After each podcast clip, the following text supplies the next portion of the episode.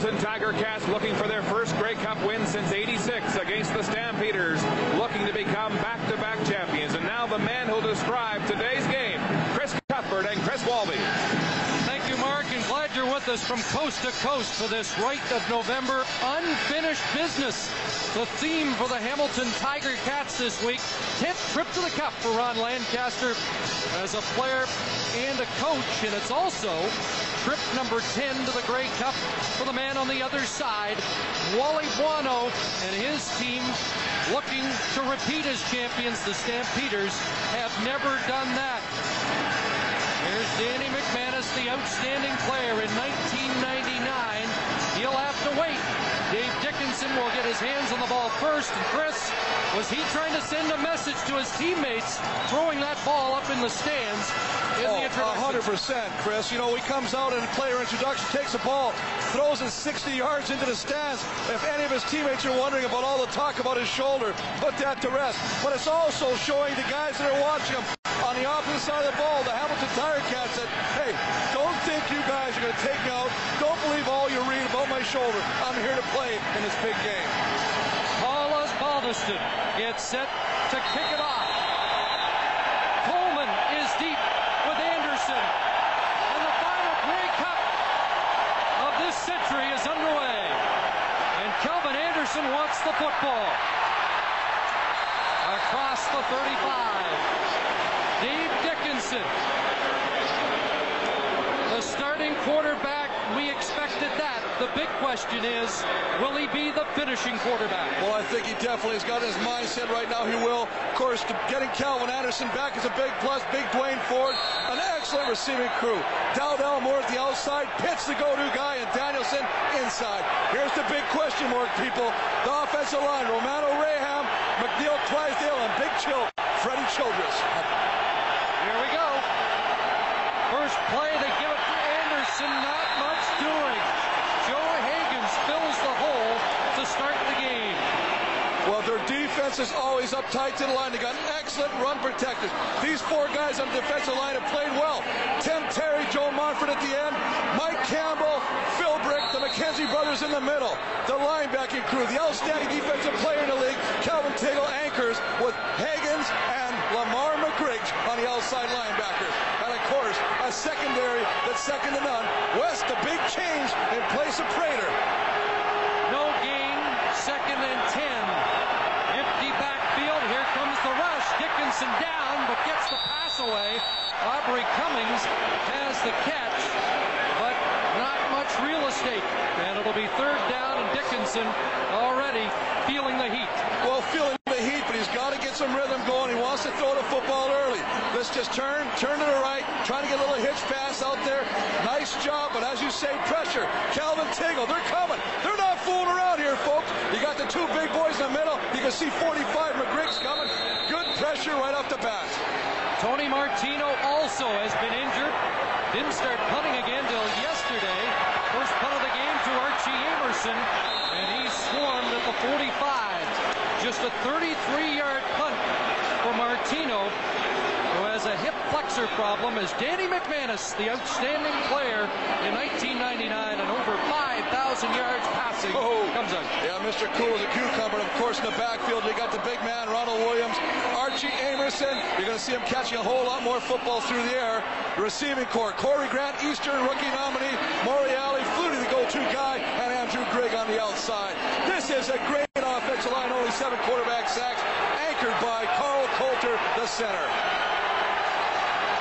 Out of the shotgun, quickly to Corey Grant, the native of Stoney Creek. And the outstanding rookie out of the East is thrown out of touch, close to the 49-yard line. That'll be four for Grant as we set the Calgary defense. Well, most definitely, these front four have got their work cut out for them to get to Danny Mac. Jermaine Miles, Steve Anderson, big game last week. Jeff Traversy and Mark Gunn in the middle of that defensive line. The linebacking crew, they're happy to have this guy back. Alondra Johnson, Daryl Hall, and Kevin Johnson running that group out. And a secondary, Coleman and Hampton on the corners, Kellogg and Chris at the half. Second and six, give to Ronald Williams, and he drives across midfield into Calgary territory for the first down. Ronald Williams led the CFL in touchdowns this year, and he's been on quite a roll with 10 in the last seven games. And I think if I'm Hamilton, I'm giving the ball to Ronald Williams often and early. You've got to set the tone. Not only for Ronald Williams, because he does get better the more he carries the football. He's a load. But Hamilton's offensive line makes no bones about the fact that they love to tee off early the line to try and set the tone and set the pace. Well, they rule Williams went down before he crossed midfield. They've marked it back at the 54, and it's third and one. And Ron Lancaster, who gambled and was the talk of the week with the gamble last week, is not in a gambling mood in the opening three minutes.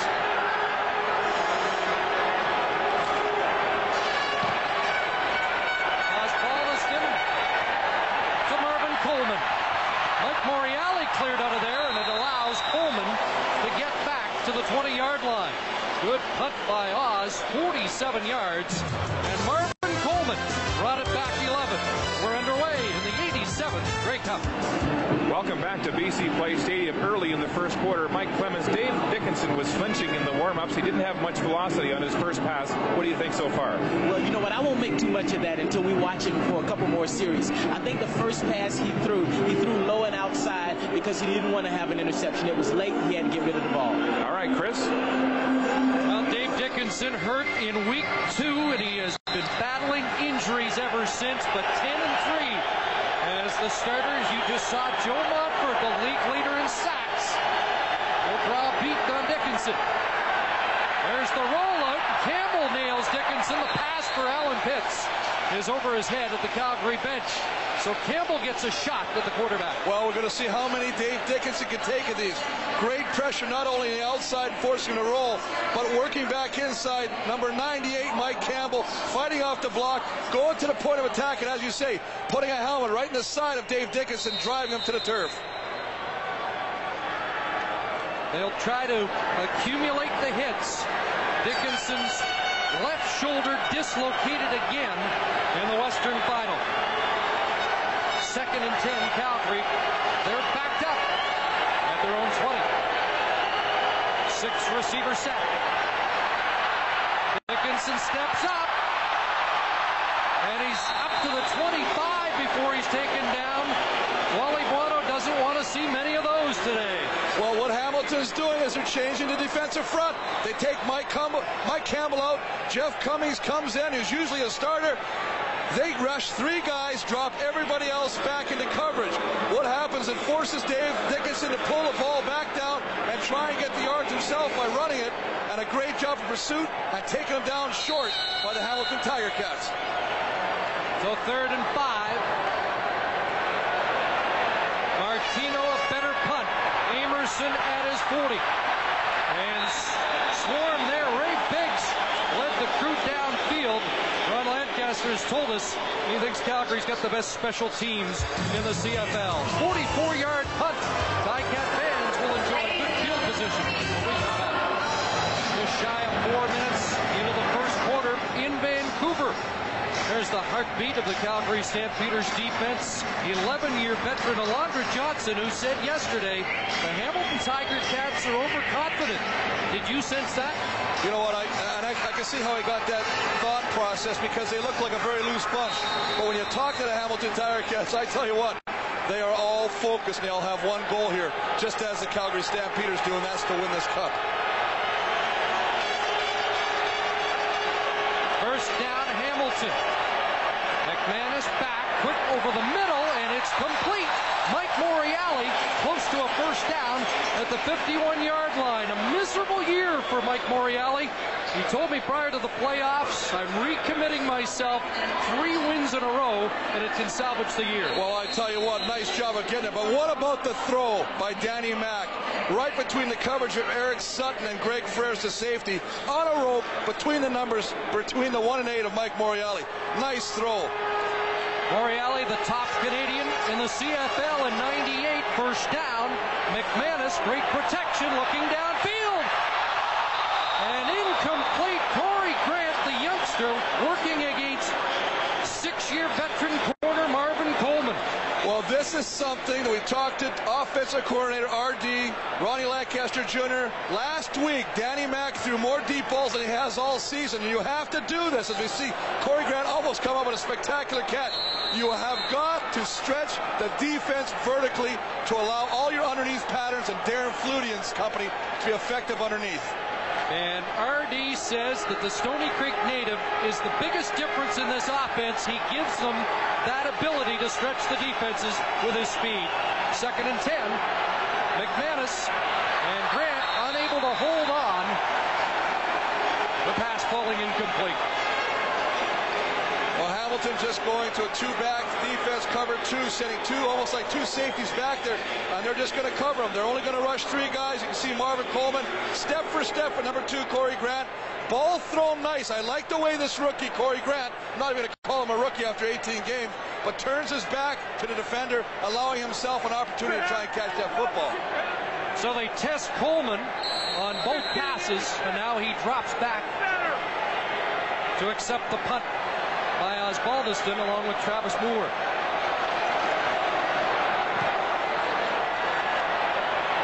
Angled punt out of touch. And they'll mark it at the 16 as we join Glenn Suter. Yes, I talked to Dave Dickenson after he took the hit on that last series, his first hit of the ball game. I asked him how it was. He kind of shrugged his shoulders as if to say it's as good as it's going to get. They're talking about coverage. They said in the second series, the Hamilton defense played some zone. They dropped off. Travis Moore mentioned to him he thinks he can get in behind it. Wally Buono told us yesterday he thinks the Ticats secondary is vulnerable. Well, what he said was the big, they lost obviously Eric Carter of the BC Lions.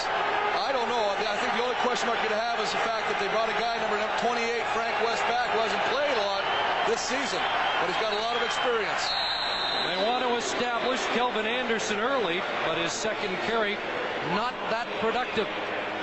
You know, it's not that productive, but it, you got to remember, this is a Warrior who's only missed one game, and that was last week. Had to miss the BC game.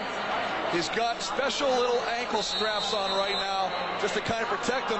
But you know what? You got him in to get him back in the flow of the game. You can see right now the socks are pulled down over that, but they're almost like little wrestling boots that you tie up, and that allows him to kind of regulate the tightness or looseness that he wants. His best game, as you saw, was against the Tiger Cats on October 1st.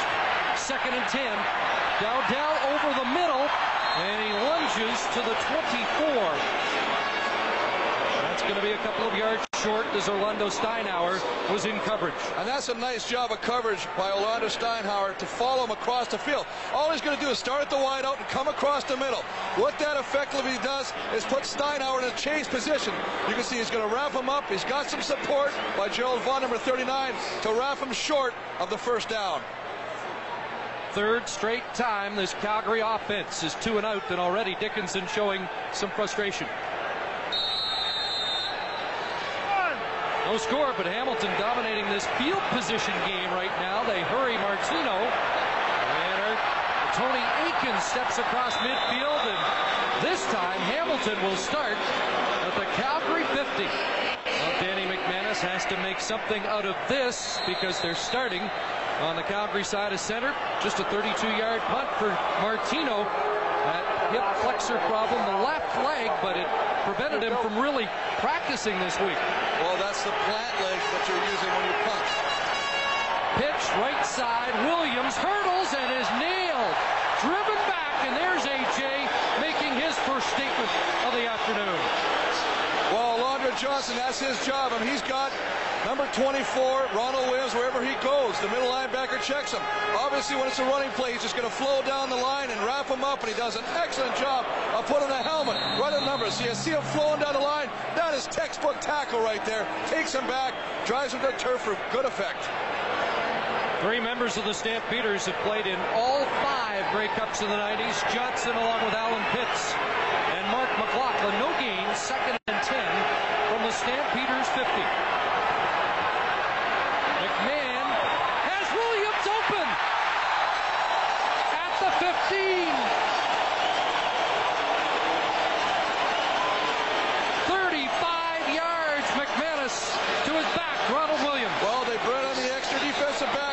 Sutton, Aldi, Henry. He gets the cover he wants. He sees downfield. Excellent protection by the offensive line, allowing to check off the receivers. Finds the coverage he wants. Ronald Williams gets behind number nine. Aldi Henry, as you say, a big completion, moving the ball down to the 15-yard line of the Calgary Stampeders. Eight minutes into the game, biggest play so far. And at the Stamps 15, first and 10. Eric Lapointe broke the first tackle, and the rookie is inside the 10. Chris, you had a chance to talk to him yesterday. You gotta love the way this guy plays football. He is a north-south runner, but he has this ability, the vision, and the leg strength to break tackles. I mean, look at this. He is wrapped up right there by Steve Anderson and fights his way through. The safety finally has to come over with help from Alondra Johnson to bring him down. Didn't- What a nice first down. Didn't start playing football till he was 15. He told me he'd never heard of Ron Lancaster until three years ago. Second and two. Williams back in, left side, and he follows the pile as it moves close to a first down. Well, the big boys up front, Seth Dittman, Princeton, Carl Coulter at center, just do an excellent job of actually pushing that pile, pushing Calgary's defensive line back, moving it to allow them to get into the first down. Archie Anderson working down. This is what you want to do. If you're not going to be part of the play, he's working on Shadwick Chris. But get in his face, block him, and you can see Shadwick Chris does not like that attention or the treatment that he's receiving from Archie Anderson. Ball on the floor. First and goal, Tiger Cats. McManus to Williams, diving to the goal line, but no indication. Ronald Williams, money in the bank in that territory with 14 rushing touchdowns to lead the CFL and four in the playoffs. Well, you can just see Warren Muzika who comes in here, the short yardage team. Jarrett Smith comes in there, short yardage team. They bring a big hoggy, Bob Beveridge in there, another 300 pounder, and they just get some movement. That's what they want to do. They get it down to the one yard line now. Second and goal. Williams again. Touchdown, Tiger Cats.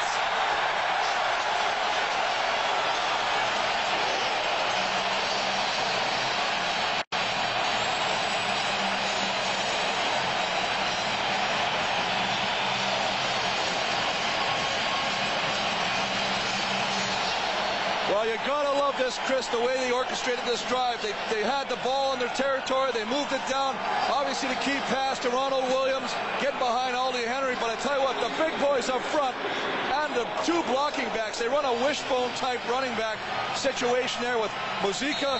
And he just does a nice job of leading him into the end zone. Ronald Williams with another touchdown, but a big one in the Grey Cup. Fifth postseason touchdown for Williams. Over a thousand yards in the regular season. Osbaldiston adds the extra point. Ron Williams breaks the ice in the 99 Grey Cup game. Most definitely. I mean, this is just a great drive. Wishbone, two guys in the backfield. Look at they all get blocks, but Ronald Williams runs through an arm tackle. You got to take this guy low. You're not going to be able to bring him down high, and all he's got to do is cross that plane, the goal line, and he does just that. And as you say, puts Hamilton on the board first with a 7-0 lead. Marvin Coleman back with Kelvin Anderson.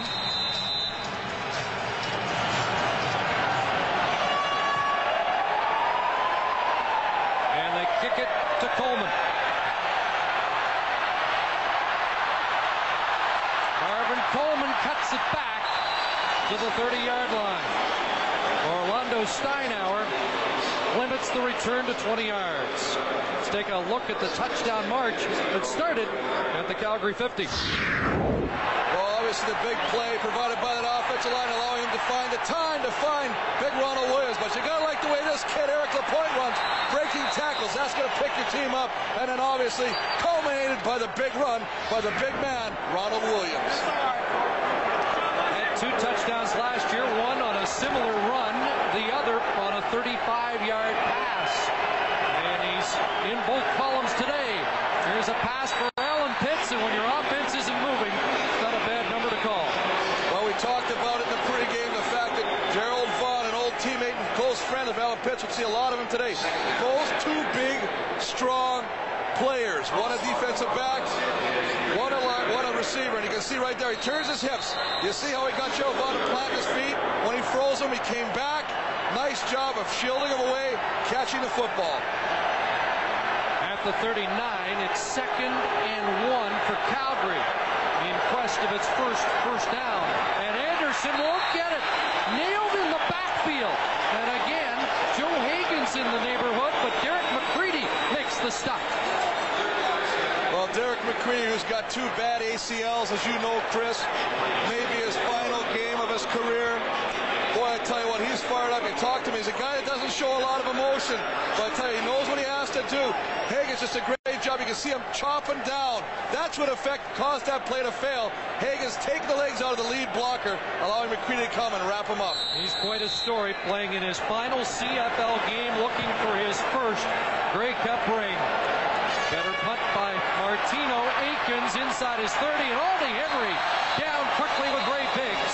Just a two-yard return after a 45-yard punt. So Danny McManus brings the offense back, and you know, Ron Williams told us earlier this week we've been sputtering a bit on offense the last couple of weeks. We're due to explode. And this is a big series Well, as they try to add to a seven-point Well, lead. I, I, I couldn't agree with you more, Chris. Plus, this is the deepest they've started. I realize it's still early in the first quarter, but the fact is they've had great field position as a result of the punting battle going on between Osbaldiston and Martino. But let's just see what Danny Mack, who's looked sharp early, can do this time. McManus looking deep again. Darren Flutie. What a catch by Flutie. Blanket coverage by the rookie Shad Chris. And the future Hall of Famer still pulls it in. I tell you what, Danny Mack has not thrown the ball deep all year. Last week against in the playoffs, the Eastern Fall starts throwing it deep. He's doing it just textbook again. We saw him hit Ronald Williams earlier. This one, look at this, and look at the concentration of number 82, Darren Flutie, to haul his pass in. Only Allen Pitts caught more this year than Flutie. That was a 40-yard play for the Tiger Cats. It gets them to the Calgary 40 first down. McManus the long out. Tony Aikens on the far side puts his head down.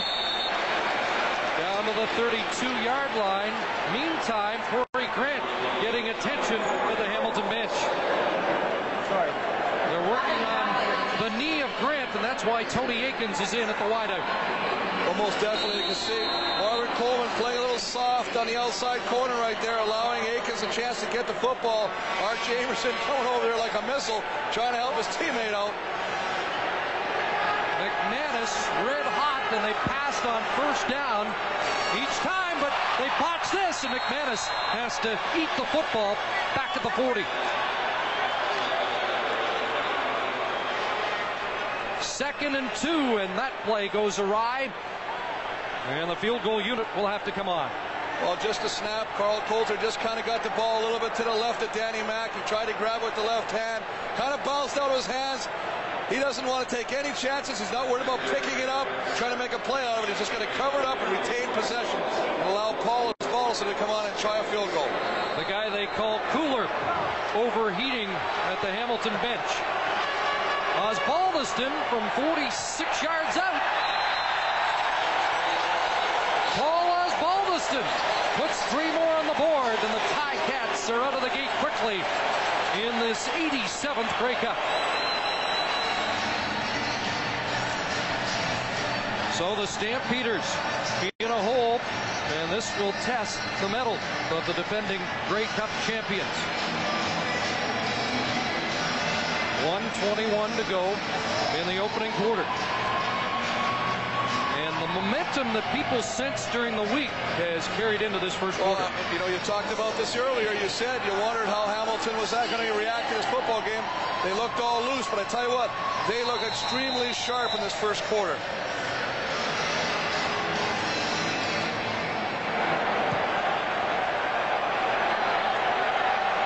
Marvin Coleman once again. And what a was. Chris Schelling, the DB, making a key play on special teams, just eight yards on the kickoff return. Well, the missile, as they like to call him, Chris Schelling, just comes down here. I mean, look at that tackle. Not only does he take one ankle, he takes both of them off the ground. When you got two legs off the ground, I don't care unless you're a Superman, you're going to hit the turf. And that's just a nice job of coming down there and limiting that gain by a great kickoff return man, Marvin Coleman. Four consecutive two and outs for this Calgary offense. Montford digs in. Six receivers out. Dickenson over the middle, and Travis Moore can't bring that down. For Griggs, Schelling, Hitchcock, a lot of people in the neighborhood. Oh, exactly, and that's what they're doing. One time they're bringing everybody up. They got McGriggs, they got Higgins right in his face and Dickenson's face on a blitz. The second time they're dropping him back in that pile. You got Hitchcock the center. You got Higgins. You got McGriggs. I mean, he's showing. Look at all the look at all the shirts, and you know what? Travis Moore very fortunate that Rob Hitchcock did not lay the lumber on him right there. Mike Campbell and Joe Higgins check out. Walters is in, along with Tommy Henry. Two extra DBs on second and ten. Final minute. First quarter. And here's Kelvin Anderson on the draw up to the 33-yard line. Checked at the 28. So once again, it's a two and out situation. Well, the Stamps. You know what, Chris? They are doing such an excellent job of mixing their defensive schemes up right now. You know, Hitchcock is up right in front of the line. You've got three guys rushing, but you still allow McGriggs and Tigger to play back. They put two of their defensive backs, West and Steinauer, back in a two-man prevent. They're just taking away all the throwing lanes right now. I think offensively they're going to have to sit down and try and figure another way to attack this defense. Martino punts it away. Archie Emerson with a burst over midfield and still going. Great second effort by Archie. Down to the Calgary 46-yard line. That's 18 on the return, and all phases of the Hamilton game clicking right now. Well, most definitely, Chris. Now, if you're sitting on the Hamilton sideline, you're loving the way this game is unfolding right now. As you see Roger Ryanson, the long snapper, kind of shaking up a little bit. Athletic therapist Pat Clayton to take a look at that ankle. Ryanson, a native of Melville, Saskatchewan, out of the University of Calgary. Pat Clayton checking the right ankle. This is a banged up Calgary team. I think that font will tell you everything right there. I mean, he tied with 23 special teams tackles, and he's a big key guy in the cover teams right now. We'll take a look at the cover. You can see him. He's right, right there, and he gets twisted around with Tony Akins. Just gets caught as he gets twisted around on the block. His ankle plants. You see, he's got his foot planted right now. Then as he turns around, it just gets stuck around. Tony Akins pushes him down. The turf, though, as they say, is ungiving. And if it's a battle between the turf and your ankle, usually your ankle will come out second best. Well, you mentioned his key role on special teams and that of the long snapper, critical position. And Ryanson up and going off under his own power with 11 seconds remaining in a first quarter, totally dominated by the Tiger Cats. Well, you hate to say that this is a group, uh, you know, a crucial drive, but I really think it's a crucial drive for the Stampeder defense. They cannot allow Hamilton to have this kind of success this quickly right now with a 10 0 lead. You've got to stuff them down right now and try and get your offense the ball to allow them to get on track. Danny McManus has showed us why he's the outstanding player in the country this year. First down, quick hitter, Morreale, second catch, and doesn't want to go down. You know, just four catches for 40 yards in the playoffs, but R.D. Lancaster says Morreale's playing his best football of the year, and I think we saw it in that opening quarter. We saw a lot from the Hamilton Tiger Cats, including a touchdown by Ronald Williams, an Osbaldiston field goal, and it's 10-0 Cats.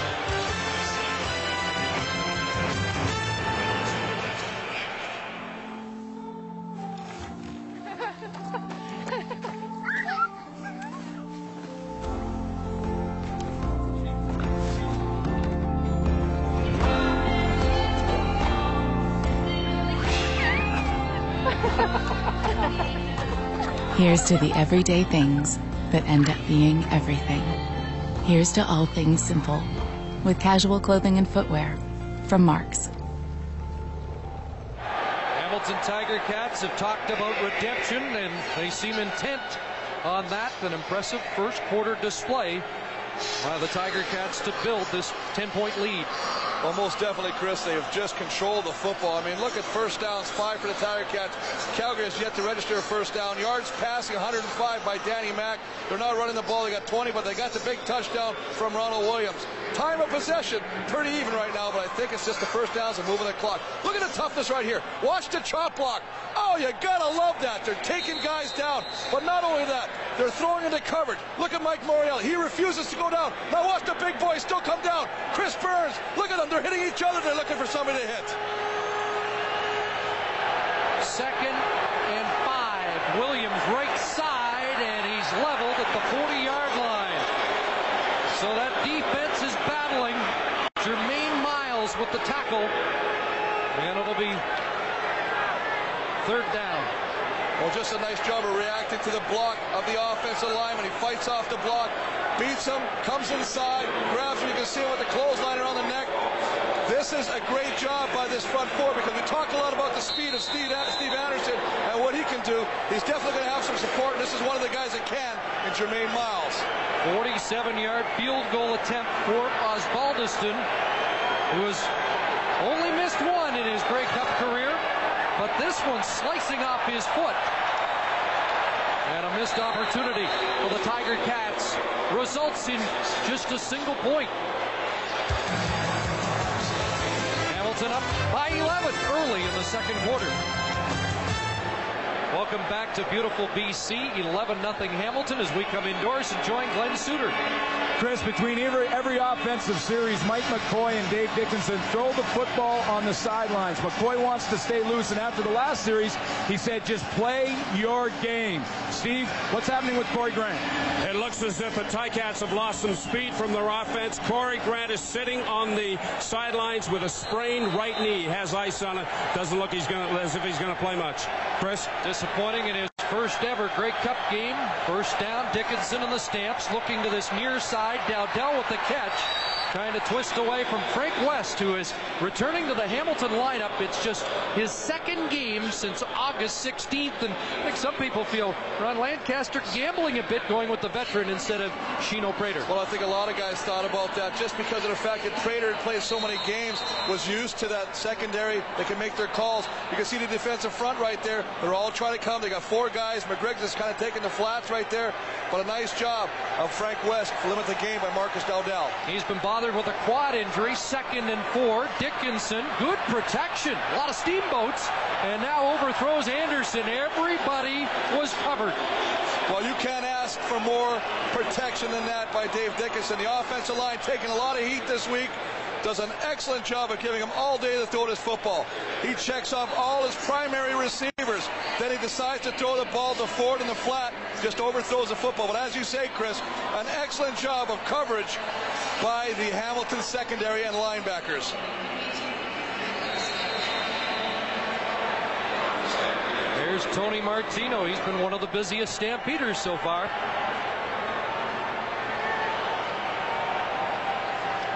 Amerson and Akins are deep.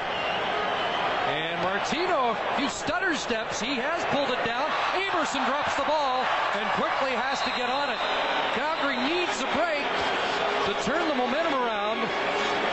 They almost got one there, 35-yard punt. And minus one on the return.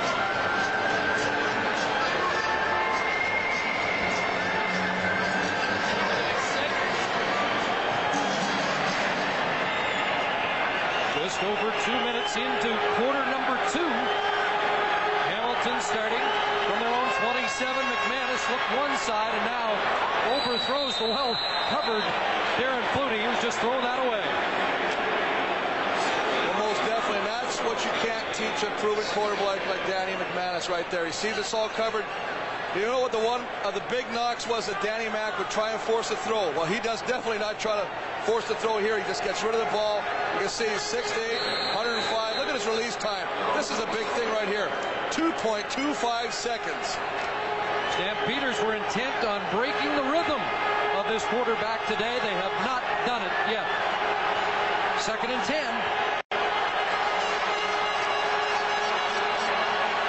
McManus over the middle, incomplete. He was looking for Flutie. And Calgary's defense is holding them in right now. Well, I thought it was really interesting. Talk to all the all the systems they were going to use against Danny Mac. They felt they'd have success against Danny if they didn't blitz him. If they made him hold on to the football and dropped everybody else back, just rush three.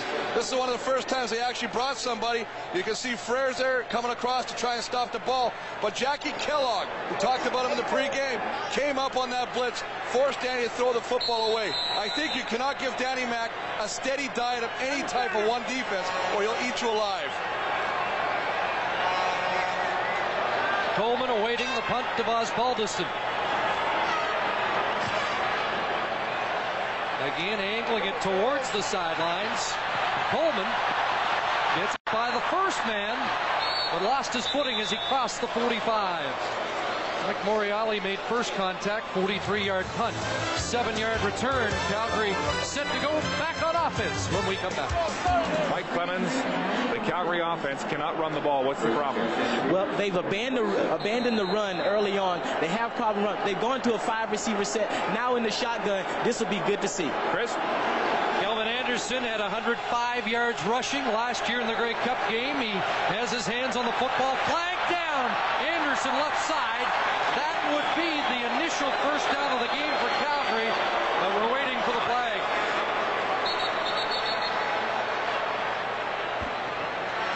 Ball thrown over on the far side, just around where Kelvin Anderson was trying to break around the corner in that sweep. Looks like it's going against Hamilton. Offside. Hamilton, number 53, declines. Joe Montford jumped quickly, but that 12-yard gain will stand, and first down for the Stampeders, and they need Kelvin Anderson. Well, they most definitely need Kelvin Anderson in the backfield. The nice thing about that is it's the first time that the Calgary Stampeders have entered into Hamilton's part of the football field.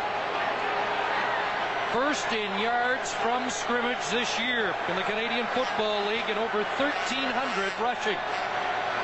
First down Dickenson, nice protection going downfield, and Allen Pitts can't catch up to it. He was in a bit of a battle with Chris Schelling. You know, I talked to Gerald Vaughn, the veteran of that defensive secondary. I said, what about Chris Schelling? I mean, he's going to have some matchups with Allen Pitts. He says, you know what? Chris Schelling is coming into his own right now. Probably the second toughest hitter on the club besides Calvin Tuggle. Look at that. I mean, just gets his hands on him right there. All you got to do is disrupt his pattern, and as a result, the pass ball's incomplete. Good pressure by Philbrick, getting a old Dickenson's face. Stampeders are 0 for 6 in second down conversions. Drop play, Anderson with some room, and now taken down at the 45. He'll be short of the first down. Don Sutherin, once the defensive coordinator of Calgary, of course a former Hamilton head coach, now running the defense for the Tiger Cats. Well, most definitely, and this is the first sign of life he's seen out of the Calgary offense. So now he's got to start mixing up his defensive calls. You can see a great run, a little bit of a draw play. Chris Schelling and company wrapping it up, but not before he picks up some good yardage. Here's a decision for Wally Buono. He could try a 52-yard field goal, but instead is going to try and pin the Tiger Cats deep, play the field position game. I think that's a smart decision by Wally Buono right now. Pin them deep. Their defense the last couple series that Hamilton had had the football did a real good job of limiting their offense. So he feels if they can hold them down there again, that they get the ball back offensively in great field position as well. Angling it out of bounds around the 15. Mark McLoughlin told us his range is about 50 here at BC Place. That would have come from 52. Back in the game. He was the long snapper on that last punt for Calgary, so he's okay. Here Ronald Williams hits the line hard, but the door closed in a hurry. Jeff Traversy celebrates the hit. Well, Jeff Traversy just did a great job of capturing it. Look at 31, Gerald Vaughn. Hello! Sends him back six yards. Now, we've seen Gerald Vaughn do that to the Toronto Argonauts. They had a rookie long snapper, took him back to the football, blocked the punt, and helped them beat the Toronto Argonauts in the Eastern semifinal past the five-minute mark in the second quarter. And again, Calgary defense trying to dig in second and ten. No gain on the Williams carry. McManus out to Booty, and he'll skip out right at the first down step. You know, Chris, when these two guys go in the Hall of Fame, they better go in together. I don't think they'll go in any other way. They know each other so well. Look at the football. Thrown over the shoulder where only Darren Flutie can catch the football. He's still got that presence of mind, just that veteranness about him to find out, know where the marker is, keep his feet in, and get as close as he can to the first down marker. Darren, though, saying he's not really that happy with the way he's played in Grey Cup games in the past. There are his numbers. Short of the first down, and that's an uncomfortable decision for Ron Lancaster to have to make that deep in his own zone. Got everything going your way so far, but we found out last week how he loves to roll the dice. Oh, big time, big time. He's turning out to be quite the gambler. Him and Kenny Rogers might have to get together and cut an elbow. This could be a big play early in the game. McManus pushing ahead behind Coulter, Burns, and Brinson. And he's got it. Well, I know it looks easy up here, and if you took a measure, you always think that, hey, if it's that short, you should always get it. But his offensive line, it's a battle of who gets lower. Look at these helmets right there. That's exactly what you want to do. Get under there, move them back. You see Jeff Traversy. They're underneath his knees. If you do that, you're getting movement. Your quarterback just falls behind and to get the first down. Sixth first down for Hamilton on the day, just one for the Stampeders.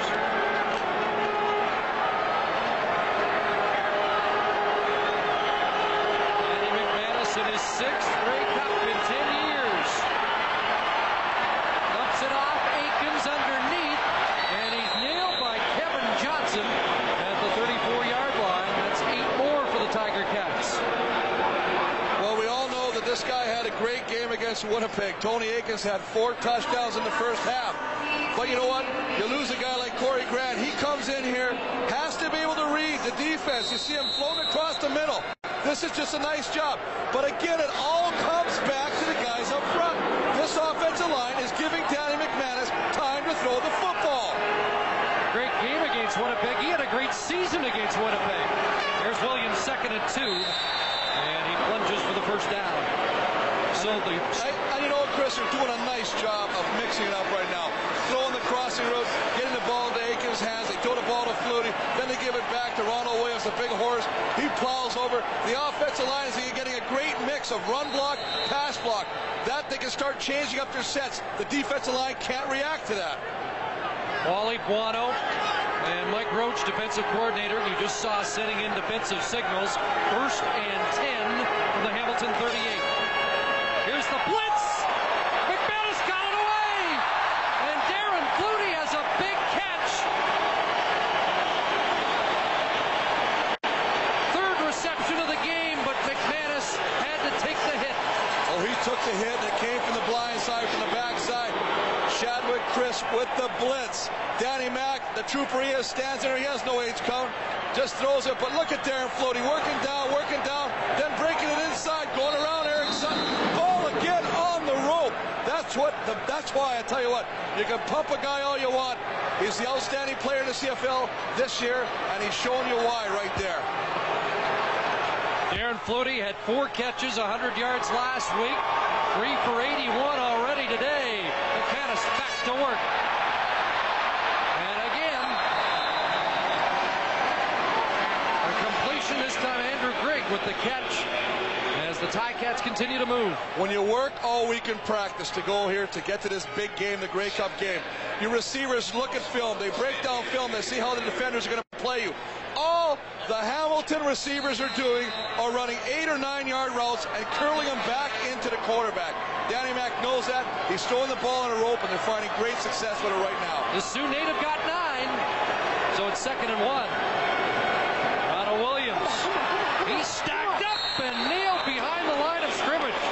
So again, the defense does the job. Daryl Hall forcing the loss. What a season he's had. All seven years with the Stampeders, three with the Denver Broncos. Well, that is a nice job. It all starts up front with the boys up front. You can see Daryl Hall, number four, working there against Bob Beveridge, number 91, who comes in a short yardage situation, fights off him, does a nice job of getting his hands, shoulders right under the knees of Ronald Williams. If you're going to take the big tank down, you got to take him down low. So Osbaldiston in once again. This time he'll try from 41 yards out. Paul Osbaldiston has his second field goal of the day. And it's now a two-touchdown lead for the Tiger Cats. In an uncomfortable first half for offensive coordinator George Cortez. Calgary is second in the CFL in offense behind the Hamilton Tiger Cats in yards and points, but it has been a dismal first half. Well, I tell you what, they've had the ball. They've had all these possessions. Look at all the possessions. Seven possessions. Look where they all end. I mean, this is in right there. You're putting the ball. You got to start getting some points, even if they're field goals. You got to put something on that board to keep in this game. Just one first down, a 12-yard run by Kelvin Anderson. Nothing in the air. Marvin Coleman. Coleman across the 30-yard line. Tommy Henry, the tackle. Let's join Glenn Suter. Chris, Marcus Dowdell, the last time he came off the bench, threw his helmet against the bench. A lot of frustration in their offense right now. And every time Dave Dickenson gets to the sideline, he's moving his arm around, trying to keep it loose. Hamilton is disguising their coverage. That's what Allen Pitts just told me. They got to figure it out. Talked to Allen Pitts after the come from behind win in the Western Final, and he said, This is a team that never thinks that it's slipping away. Veteran crew, but it's being tested here in this first half. A lot of time for Dave Dickenson. Nobody open, and he's going to take some punishment. Boy, Chris, you can't ask much more from your offensive line, can you? No, you can't. You definitely cannot. I mean, they're doing a great job. He had all time to throw the football.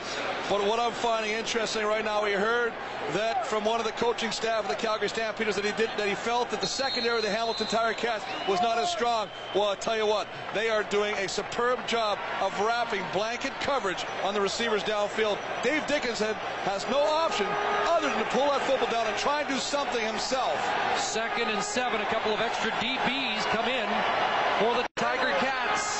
Dickenson, and he has Vince Danielson, the first first down through the air for the Calgary Stampeders and the Vancouver native. Danielson has the catch. Well, they did a nice job, almost what Hamilton's finding success doing against the Calgary secondary, just running somebody down and bringing them back in, curling them into toward the quarterback in the middle of the field. Vince Danielson's just going to take a walk down the field, take a look, take a look, and back it in now. Now come back in toward your quarterback. That's how you catch footballs right there. Obviously, Tommy Henry wraps him up, but not before a big first down. They're going to the hurry up, and they've got Allen Pitts across midfield, trying to twist away from Gerald Vaughn. First downs for Calgary as they start to get going. Smart. This is great offensive strategy. Don't allow Hamilton to send in their defensive calls right now. Let's get them on the line, bark out the, the commands, get your call in and go. Not only does it tire out the defense, but it allows you to have an advantage of where you're going. So Cortez trying to change the momentum. Now the draw play. Anderson over the first tackler and down to the 46. He has four.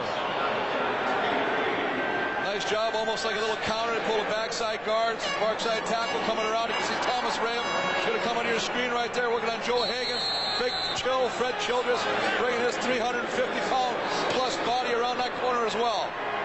Anderson, seven carries, 28 yards. We've hit three minutes to go in the first half. Second and six snaps. Desperately in need of points. Here's the out. Dowdell stripped of the football. Orlando Steinauer in coverage. Dowdell was squeezing it. Steinauer knocked it out of his hands. Well, Steinauer, great job of reacting to the football. Sees the ball, sees what he's got to do, breaks on it, knocks it out, and forces the punt. Well, as you can see, a sensational day on the West Coast. However, inside the dome, it's the East doing all the celebrating so far. Tony Martino, in his career, Chris, we've seen him pull the ball down a lot in situations like this, but remember, he's got the bad leg. However, there might be something else on. Well, you always want to do something. You always keep them honest. But they watch films. They want to find out if the Hamilton guys that are blocking for the punt returners turn their backs. If they turn and run to set up a punt return, that would be the only time that Tony Martino would pull a ball down and run with it. Boy, he did his job there, though. He has pinned the Ticats with a 42-yard coffin corner punt, and they're going to mark it out at the four. Well, he's just angling the ball, but look at that tight spiral. Does a great job of just coming down right there where nobody can catch it. Tony Akins doesn't even try to catch the football, and as you say, the deepest start for the Hamilton Tiger Cats today.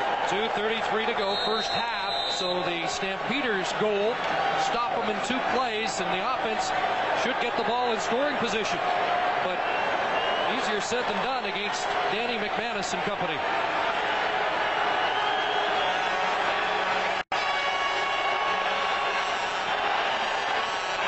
And out to Flutie. And incomplete. Looked like he had a foot down. Only needs one. But the official's right on the play. You know what? You talk about a lot of things as we see Darren Flutie is just going to work to the flat right there. The ball is thrown. It's not where he catches it, it's where he comes down. The referee rules that his foot came out as he came down. He's saying he came down on the white line, ruling him out. But you got to look at Danny McManus. Here's an offense. They're set back on the three-yard line. What does Danny Mac do? He throws the football. Second and 10. The Calgary partisan crowd urging their defense. Short drop. Ball off the foot was live and falls incomplete. That would have been unusual. Off the foot of Boreali, nearly into the hands of the ball hawk William Hampton. And probably the worst throw we've seen from Danny Mac in this first half of football. Low, very, very fortunate as you see this football as it comes down, and just as it goes there, look at it go off the front of his foot. Now, as you say, Chris, that ball is indeed live, and very fortunate for the Hamilton Tiger Cats that the Calgary defenders, you can see Jackie Kellogg and Alondra Johnson, almost get their hands on it. So now Osbaldiston will punt. You think about a safety here? Otherwise, Calgary's going to get it around the 45-yard line. We'll see what Oz does. A punt away. Rush was on. Coleman at his 49. Coleman losing yards, and he's back near midfield. Terrific play by Mike Morreale. And a costly mistake by Coleman. In the CFL, star receivers still have to be stars on special teams. Well, as you say, I mean, he not only catches the football, look at him beat the block right there. Look at him stay after it. Got the leg, grabs the ankle, does whatever he can to limit it, and actually pushes him back farther. But I tell you, that is the effort. That's above and beyond what you expect, and that's what makes champions, and that's what you want to have in the biggest game of the year. 45-yard punt, minus five on the return. Dickenson, good protection. They went for Travis Moore, and Chris Schelling was there in coverage. Hamilton rushed three. They had, you know what? They had the huge wall, the huge defensive wall in the secondary. Everybody dropped back. The linebacking crew, everybody. Can see McGriggs going across your screen. But Schelling, he knows the key is we are keeping the receiving crew in front of us. We're not turning our hips, having to run with them. They're all in front of us, and we're playing that way. Sutherin says Schelling is maybe the most physical guy on that defense outside of Calvin Tuggle. Dickenson 6 for 12 and only 51 yards. Second and 10. Here comes the rush. Ball loose. Ticats have it. Joe Montford knocked it loose. The other end, Tim Terry's got it.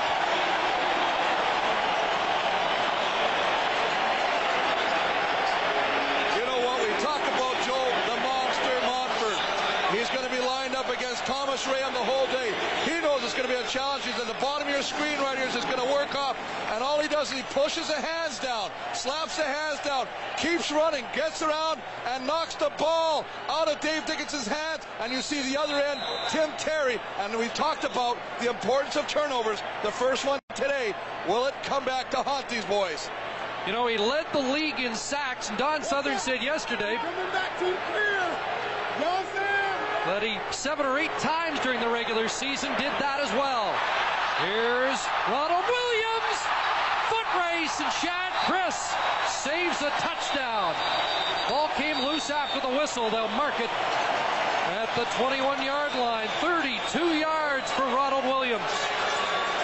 32. It's a hitch screen. We see it to Tony Akins. We see him hand it out to the wide receiver.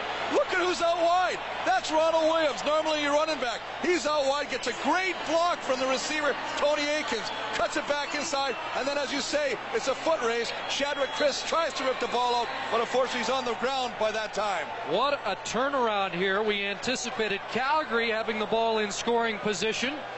First, the bad return by Coleman, then the fumble, and now it's Hamilton with a chance to pad their lead.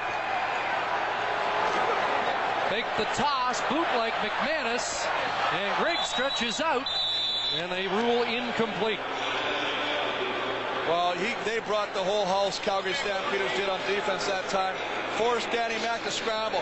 Hey, you know what? They talk about this guy's running ability. Does Danny Mac got some speed? Does a great job. Morreale working out, or Andrew Griggs, excuse me, working out.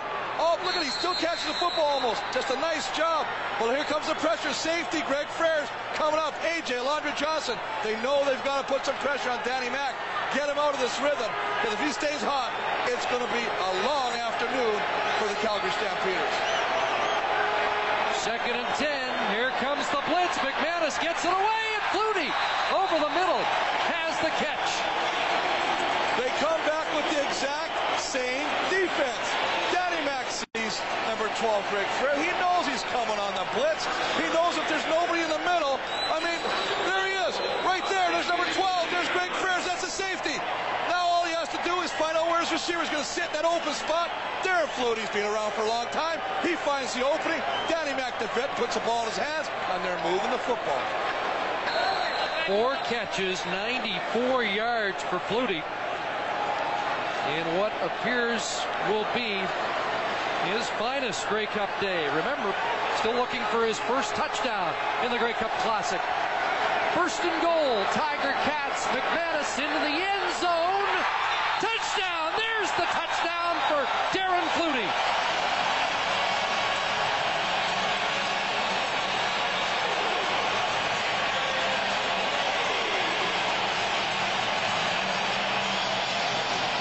Well, I tell you what, Chris, Shadwick Chris is going to have to get some help because right now Darren Flutie, who does his impersonation of the Superman flex right there, just takes him and makes a remarkable catch. Look at the protection again. Danny Mac, not the greatest throw, but he floats it. And look at that. What a hand grab. I mean, that is a remarkable catch. Shadwick Chris is going, what do I have to do to stop these receiving crew right now? I think they're going to have to start playing the linebackers. Daryl Hall's going to have to get more involved. You're going to have to start bumping these guys on the line of scrimmage and not allowing these guys to come so open like that. But what an excellent, excellent catch and concentration by Darren Flutie. Osbaldiston adds the extra point. And what an enormous turnaround in the late stages of this first half. Hate to correct you on your superheroes, but that was Batman. Darren Flutie's son is a huge Batman fan. He said he wanted to do something for his son that he'd remember from this Grey Cup game. Well, just a little stutter step. And all the stutter step does is freezes the feet of Shadwick Chris. Just enough to allow him to get to the outside. But you got to look at the concentration as we look at the bench. The bench. I mean, this is great. I mean, they are excited. Jeff Cummings, little pat on Ron Lancaster's back. Danny McManus throws the football. He knows. He just goes touch in the air. Hey, you know what? We're not letting this one slip away today, fellas. We're going to build up an insurmountable lead. That's what he's telling his team. Forget Batman. That was a superhero catch. The one-hander. How you doing?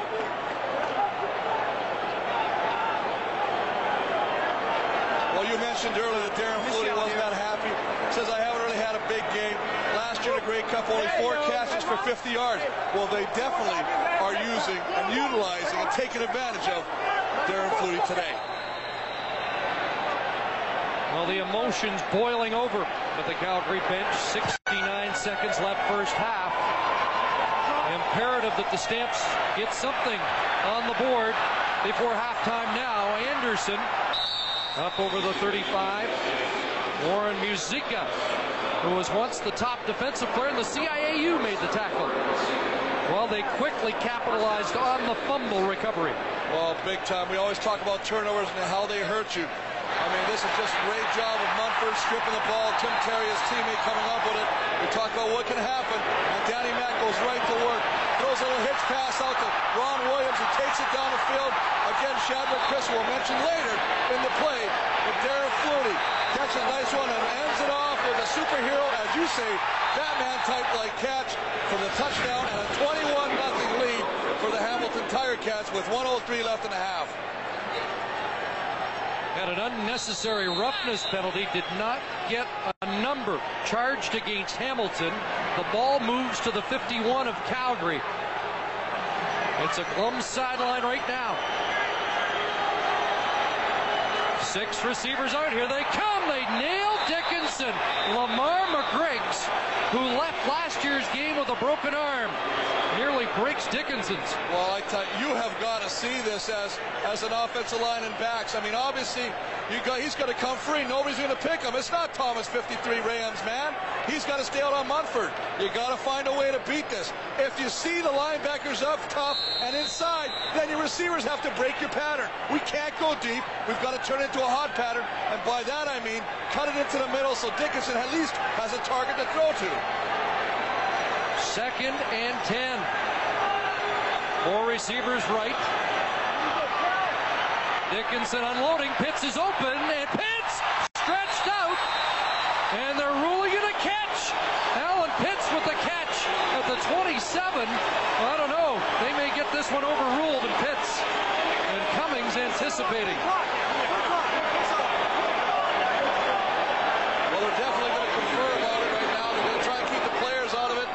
Let the let the referee, the head referee, Ken Lazaruk, talk to the guys. See if we can't get this thing straightened out. We don't have the benefit of the replay, but uh, from our view, it didn't look like it was a catch. Long debate.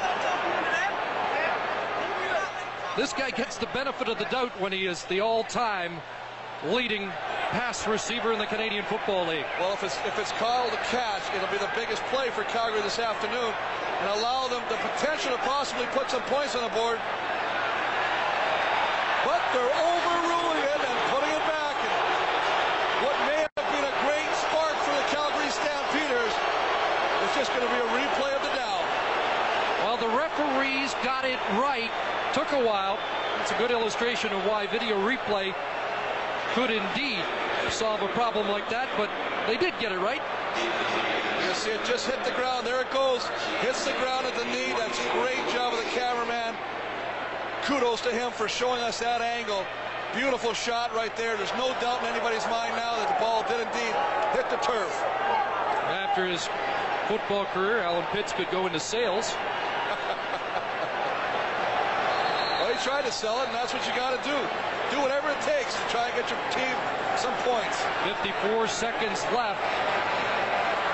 All Tiger Cats, and they might have a chance to add to this lead. Here's Archie Amerson. And Amerson is upended. Great play by Ray Biggs. Uh, Ray Biggs showing the fire you need on special teams. Just a nice job of going down and lassoing him and bringing him down and pinning Hamilton deep. But we thought that was stymied before, but this offense just finds way to move the football. Stampeders do have a timeout. We'll see if they use that, if they can stop Hamilton quickly. Here's the toss to Williams and closing quickly. Alondra Johnson. Boy, he's still got the wheels, even at age 34. Well, the wheels, he does a great job of coming from the middle linebacker position all the way across the field to track Ronald Williams down, grab him by the jersey, and toss him unceremoniously to the ground. Nice job of reaction by the middle linebacker of the Calgary Stampeders. You know, he's just trying to get everybody fired up. He wears his emotions on his sleeve, and he is the first one to tell you he will not believe the turnabout events this first half. Think anybody really anticipated this. Second and nine. They screen the ball to Williams. And Ronald Williams gets across the 20-yard line, and he'll move the sticks. So Calgary is not going to get their hands on the ball unless they get a turnover now. Well, most definitely. And right now with 32 ticks on the clock, I mean, their timeout is effectively wasted anyway. They can't really utilize that. But what a great call. You got to love the play selection. You know they're to come after you. It's second down. He just sits back there cool as a cucumber, lofts a little screen pass. You get the big hoggies out there. They don't get to leave their line when their line of scrimmage pass pro. So anytime they get to leave from there, that's like a new territory for them. First down, Williams. Alondra Johnson brings him down. Danny McManus, 228 yards passing in this first half, so he's on his way to bettering over 400 yards, 413 in his 1996 loss against the Toronto Argonauts. Well, I think the biggest thing the Calgary Stampede Stampeders feared as we see Calgary take their timeout with 11 seconds left. The biggest thing the Calgary Stampede Stampeders feared as a member, and each individual, was Danny Mac being a hot, Danny Mac being allowed to find a rhythm. And I'll tell you what, in this first half, he has found a rhythm. Something that he was unable to sustain in either of the playoff games. Here's a guy, despite 28 touchdown passes this year, only one touchdown pass in the playoffs and only two in the last six games. But the breakout that Ronald Williams anticipated happened today. You know what? Big players rise in big games. This guy is a champ. This is what I like about him. I played, I had the luxury of playing with Danny Mac. I've seen him firsthand being, you know, leading our offense. He just finds ways to do it. And he's so cool as a cucumber. He doesn't read or believe anything you write in the press. He knows what he's got to do. He says, I'm on a mission. You guys can talk about the fact I haven't thrown a touchdown in 20 weeks. I'm going into the biggest game of the year, the Grey Cup. Watch me play there, and then write what you want to write. Well, he is living up to the Outstanding Player Award credentials. And they'll put a knee down and head to the locker room. What a 30 minutes of football for the Hamilton Tiger Cats. They talked about unfinished business. They're 30 minutes away from bouncing back from last year's loss. Let's join Steve. Thank you. You're down by 21 points, Wally, as you head to the room. What kind of adjustments do you have to make in the second half? Well, obviously, we got to get the offense uh, moving. We can't give McManus that many opportunities, and uh, you know, you got to give Hamilton a lot of credit. They're making a lot of plays, and on defense, we're you know not playing that bad, but we're just not making any plays. Wally, is there a chance we could see Mike McCoy? Well, we're going to talk about it at halftime, but right now, like I say, it's not just uh, Dave. The whole offense has got to do a better job.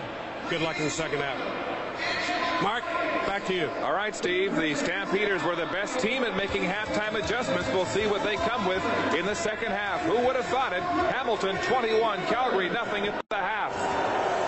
Ron Lancaster in the driver's seat right now. The Calgary Stampeders were two and three when trailing at the half this year, but Wally Buono never faced a deficit like this at halftime. You know what, but I you still got to say, if you're a Calgary fan out there watching this game right now, this is Canadian football. Anything can happen in 30 minutes. It's a game of adjustments, and who makes the best ones at halftime? Calgary winning. They've got to start finding ways to move the football offensively. They've got to start putting points on the board. And more importantly, Hamilton will get their hands on the football offensively first in the second half. They've got to shut that offense down. Those fans were anticipating what would be the first Grey Cup for the Tiger Cats in 13 years. Short kick to start the second half, and Cooper Harris is on the football for the Cats. Well, you got to pull out some of the stops, but Well, you know what? I tell you what, I like the plan of kicking a short kickoff.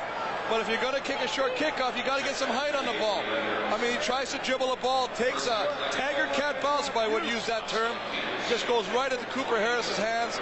He comes right up with the football, goes down, and now instead of pinning Hamilton deep, you've actually let them have the ball offensively right in your side of the football field to start the second half. boy, short field to start for Danny McManus at the Stampeders 48. Again, lots of time. A flag in the secondary as Archie Amerson has the catch at the Calgary 41-yard line. That penalty marker well away from the play. Well, it was on the opposite side of the field. Mike Morreale feeling that he was juggled with, pushed with, with by Jackie Kellogg. We'll have to see what the call is. Legal contact and receiver. Calgary number three. First down, Hamilton. It is Jackie Kellogg.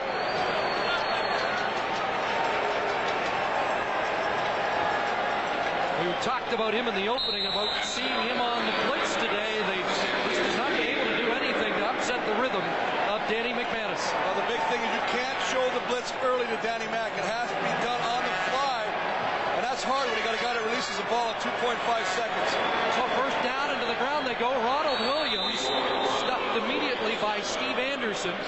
Anderson with that enormous Western final, couple of sacks, and he stripped the ball from David Allen just outside the final minute to create the winning well, and you know, that's just an, such an emotional high to get to the cup and all of a sudden expect to do well. You know, one of the things that I found kind of interesting was talking to some of the Stampeders. They were actually talking about a three-peat. And I, and I wondered about that because they haven't really taken care of business here today. And now to find them down 21 points, boy, you got to wonder. Second and 10 out of the backfield. Trevor Shaw drops the ball. Shaw just came into the game and unable to reel that one in. Glendale High School in Hamilton, one of eight local products suited up for the Cats. Well, they are very lucky because it was a mix-up. Jackie Kellogg and Alondra Johnson had a problem. They mixed up their calls. Hack kind of throwing Steve Anderson down on the ground saying, there you go, big guy. But I mean, this is the way it works right now. This is a tough offensive lineman. I mean, that is holding. I gotta, I, I love to stick up for the old dogs when I can, but those arms around the shoulder pads, and Steve Anderson might have something to complain about right there. Well, now the Tiger Cats are going to bypass a field goal opportunity from 44 yards out. And instead, Osbaldiston's job is to pin Calgary deep.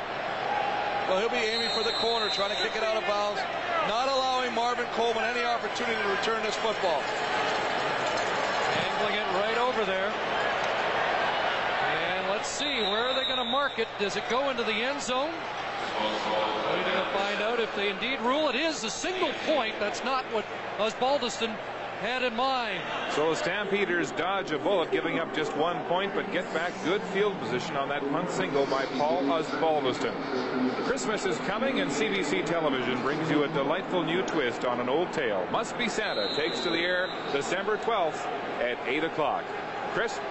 I think Christmas is arriving early in Steeltown this year, the way things are going. Let's find out if Calgary can change that. Dickenson overthrowing Dwayne Ford, and well after the conclusion of the play, a marker down in the Ticats secondary.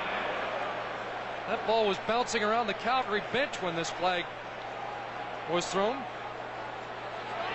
Indications it's going against Calgary. Well, obviously a little frustration starting to build on the Calgary Stampeder team. Offense, Calgary, number 18, decline. Second down. Chris, we talked about the fact that they're roughing Allen Pitts up as he comes off the line of scrimmage. He's not liking this treatment he's getting. Right now, he's just starting to aim for people right now. He's doing a pick play. Joe Hagens. I tell you what, Allen Pitts took the worst of that collision right there. And then, of course, not only that, but got the call against him. He said he ran into me, but uh, that, that'll be a tough sell, too, because he went right at Joe Hagens, who had planted. Second and 10, the ball over the middle, they go to Kelvin Anderson. Brought down by McGriggs near the 45 and close to a first down. I think for Calgary to have any kind of success in this half, they got to start getting Dave on a rhythm right now. Mark McCoy is, is entering the game. Mike McCoy is entering the game right now. See number 19 on a quick switch right here just after, but it's obviously for short yardage. Yeah, they've marked the ball about a foot short of the first down. They've got to get right to the 45, and we've often seen this year McCoy come in because of Dickenson's shoulders, and McCoy just a bigger, stronger quarterback at 6'3", 205, plunge ahead to move the sticks. Well, it also allows Dave Dickenson an opportunity to confer with his offensive coaches on the sidelines while Mike McCoy gets in the first down. But uh, to, to continue with my thought process before with that short yardage play, Dave Dickenson's got to find a rhythm right now. He's got to start hitting the balls. He's got some open people, but he's overthrowing them. I'm not going to label that a shoulder injury problem right now. I think it's just a fact that he hasn't found his rhythm. So first down for the Stamps. Just outside their own 45. Four receivers right side. And Dickenson airing it out, looking downfield. Travis Moore! And Moore is down at the six. The biggest play of the day for Calgary.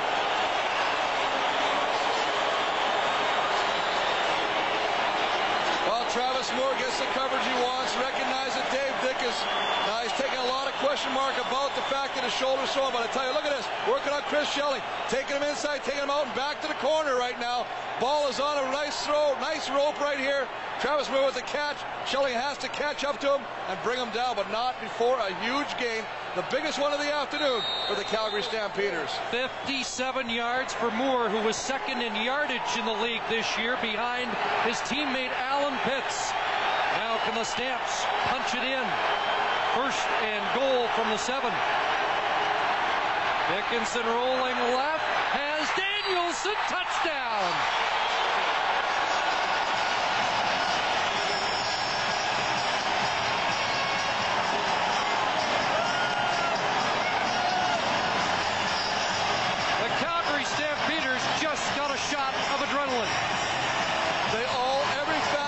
This offensive play worked. Right from the start, the left tackle, Thomas Rayam, allowed Montford to come inside. That allowed him to push him down, giving Dave Dickenson the outside so he could roll outside. He had no pressure, threw the ball on a rope. Dave Danielsen, covered by Lamar McGriggs, takes the pass and easily beats him into the end zone. Two well executed plays by the Calgary offense on that drive. Stampeders are on the board. Four minutes, 28 seconds into the second half here in Vancouver. Hometown boy from Vancouver, top Canadian in last year's Grey Cup game, gets Calgary on the board. Well, just a nice job. We talked earlier. Look at Thomas Ray on 53, pushing Joel Montford 53 inside. That, in effect, gives the corner to the outside. I mean, this is what you want. Here's Joe Montford. Take a look at this now. Watch as we run it. He gives him the inside, washes him down here. This allows him to come to the outside, unabated in his throwing lane. Nice job of execution.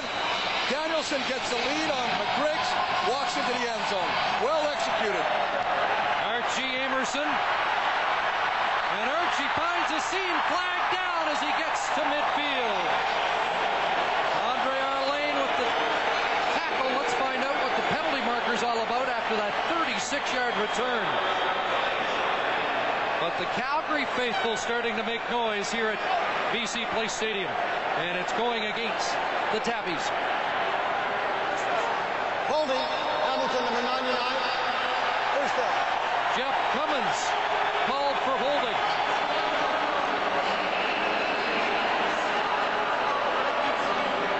Well, Danny McManus, he's the nurse.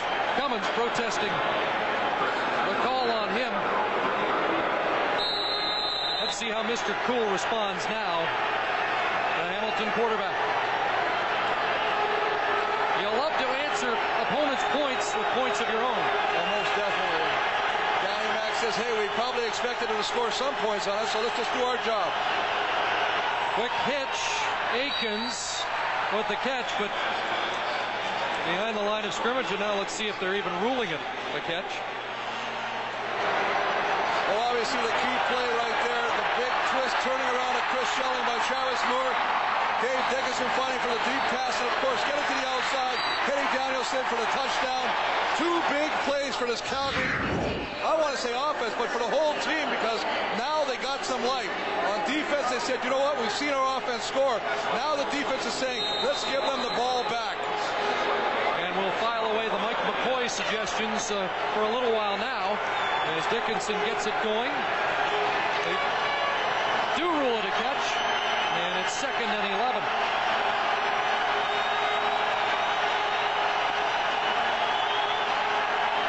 Quick header over the middle. Amerson nailed by Frers, but he hangs on. And now where do they spot the ball? Looks like a yard, less than a yard, short of the first down. Well, this is one of Danny McManus's favorite plays right there. All he's going to do is just find a slant. He comes from the right, or in this case, the left. Just comes over right in front of the safety, Greg Frers. The ball is delivered before the contact by Greg Frers. Nice catch. Now they'll measure. We're calling it a first down. Oh, third down, excuse me. Jumbo team comes on, Chris. Ron Lancaster, the second time today, is going to gamble. Third and, well, it looks like about a foot. McManus submarining ahead. And that should move the sticks. Oh, we talked to Ron Lancaster about McManus over the years, and I think there is a lot of Ron Lancaster that he sees in the Hamilton quarterback. Very similar in stature, style. And probably the ability to overlook situations, to overgrow them. As things come, adversity kind of hits him. Danny Mac never really shows any emotion. I guarantee you, though, today he'll show it if after the next two quarters they still are on the winning side of this football game. Under eight and a half minutes remaining in the third quarter. It's a 15-point Tiger Cat lead. And McManus, incomplete look for Griggs. Boy, a real break on the ball by the Calgary defender, Shad Chris. Well, not only a great break on the ball by Shadwick Chris, but also just enough of a distraction that Griggs did not come up with the football. Just enough to make his eyes kind of peek out of the side, the peripheral vision, if you would. And he takes his concentration off the football just that split second. And that breaks that play up. The rookie's had a fine season replacing Eddie Davis, who went down with a knee injury, but he's had his hands full with Flutie today. Second and 10. McManus over the middle. And the by Amerson again. It'll be close, but I think short of the first down as Jack Kellogg brings him to the turf. And again, a safety blitz. Greg Frers is coming. They're bringing everybody. What happens now? Archie Amerson sees that Jackie Kellogg has got to pick him up, but the ball is thrown quick. The ball is thrown more importantly on the money where only Archie Amerson can make the catch. I mean, look, there's the pressure. Steve Anderson's not being blocked. The ball is thrown to the perfect spot. Unfortunately, just a little short. It was this time just over a yard away from the first down. And Ron Lancaster will not take a chance when it gets that far out. Third and a yard and a half. And Osbaldiston comes in. Marvin Coleman has run two back this season.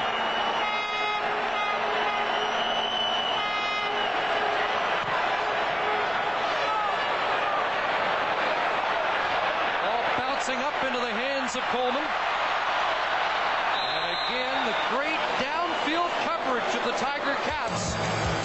46-yard punt, an 8-yard return in a 15-point game. Calgary Stampeders struck in lightning fashion the last time they got the football. Now they're getting set on offense. Still waiting for Allen Pitts to explode. Well, they're just doing a good job of hand sugaring him. Look at like this. Gerald Vaughn, Joe Hagan, they're taking him out of the play. But when they don't double team him and don't chuck him with their hands, he finds ways to obviously have an opportunity to catch the football, like that time when he almost came down with a nice one-handed grab. Travis Moore had the big catch, and Dave Dickenson has 73 yards passing in this third quarter, only 50 in the first half. They pick, they hitch one side and give it to Dowdell. Dowdell pushing ahead has a first down and is out of bounds beyond the 35. Nice job of looking one way, throwing back against the grain to Dowdell. A little hitch screen. He ran so successfully against the BC Lions last week in the Western Final.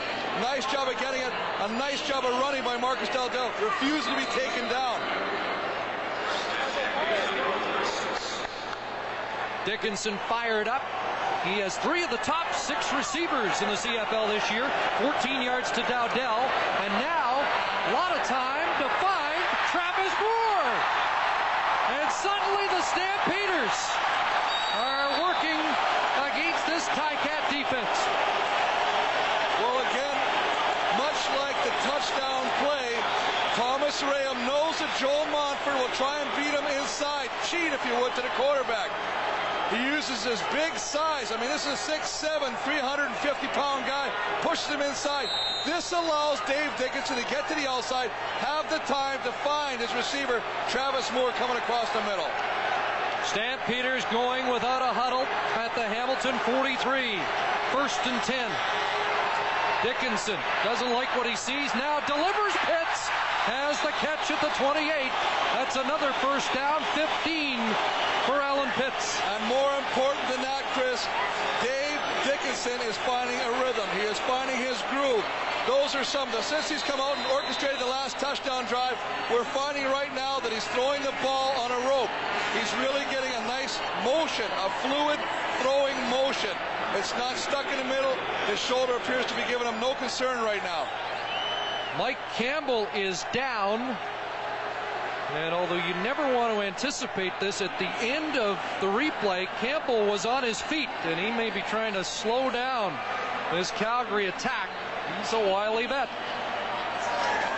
Mike Campbell, a 10-year veteran, former Toronto Argonaut, was on the winning side in the 91 Grey Cup game against the Calgary Stampeders. Well, let's watch. There's Mike Campbell. And suddenly, down he goes.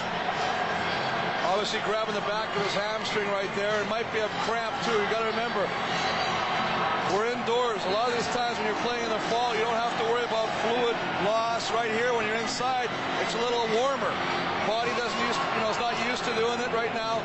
It looks definitely like he's really tender on that back foot. Yeah, he's he's in some discomfort, and one of the hosers is going to have to come out of this game for at least a few plays. Uh, one of the McKenzie brothers, but you know he's a tough guy from Slippery Rock. He has any opportunity. He's just loving this game. You'll have to shoot him to keep him out of this football game. Jeff Cummins will check in. Calgary with six first downs on their last six plays. So they've obviously got something figured out after the halftime break in the adjustments with offensive coordinator George Cortez. First and 10. And Dickenson trying to weave his way out of traffic. What a run! Dave Dickenson down at the 18-yard line. That's close to a first down, but he, he's staying down. And that's the danger. Well, as you say, Chris, what a remarkable, remarkable run by Dave Dickenson. Just going to fake a little play action pass, something they thought would be very successful against the Hamilton Tiger-Cats. But look at him avoiding Joe Montford. Jeff Cummins keeps running. Just when everybody thinks you're going to bring him down, he slides down. Now you see him tucking that arm right there. The shoulder is definitely going to give him some concern on that. He looks over at the bench. He was clearly in discomfort. Got a little bit of a break. They had to measure for the first down. Gives him more time and gives Mike McCoy time to heat up on the sidelines. Well, the Stamps said they were supercharged by his courage coming back into the game in the fourth quarter last week. And maybe the same kind of result is happening here as he stays in. First down Calgary at the 18. Pumps, throws, pitch wide open. Touchdown Calgary. We've got ourselves a game.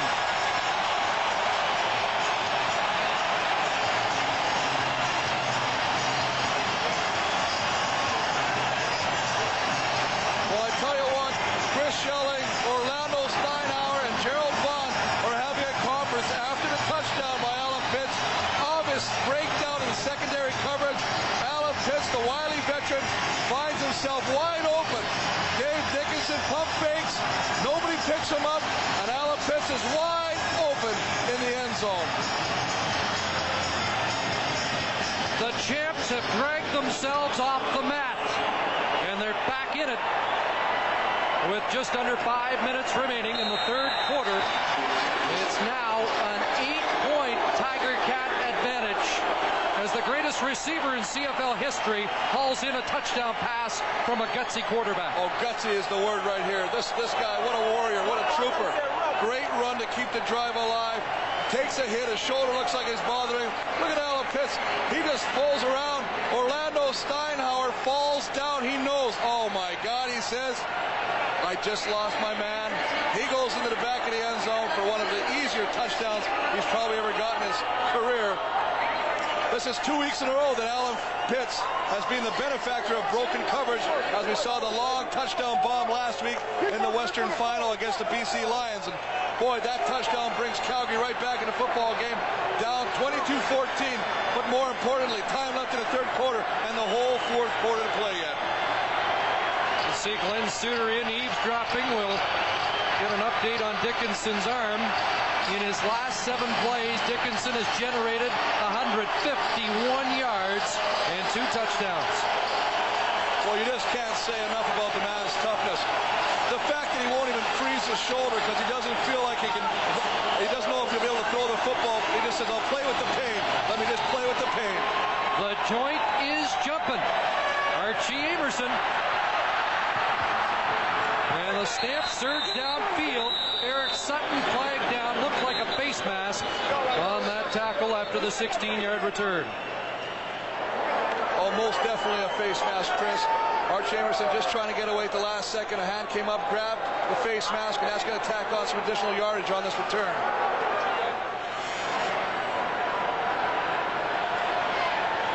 Ken Lazaruk sorting it out. Major foul, face mask, Calgary, number 47. First down. 27, Eric Sutton. Got his hand up into the mask of Amerson, and that spots the ball at the Hamilton 50. Stamps back in it, but they still have an uphill battle. And they still have to contend with Danny McManus.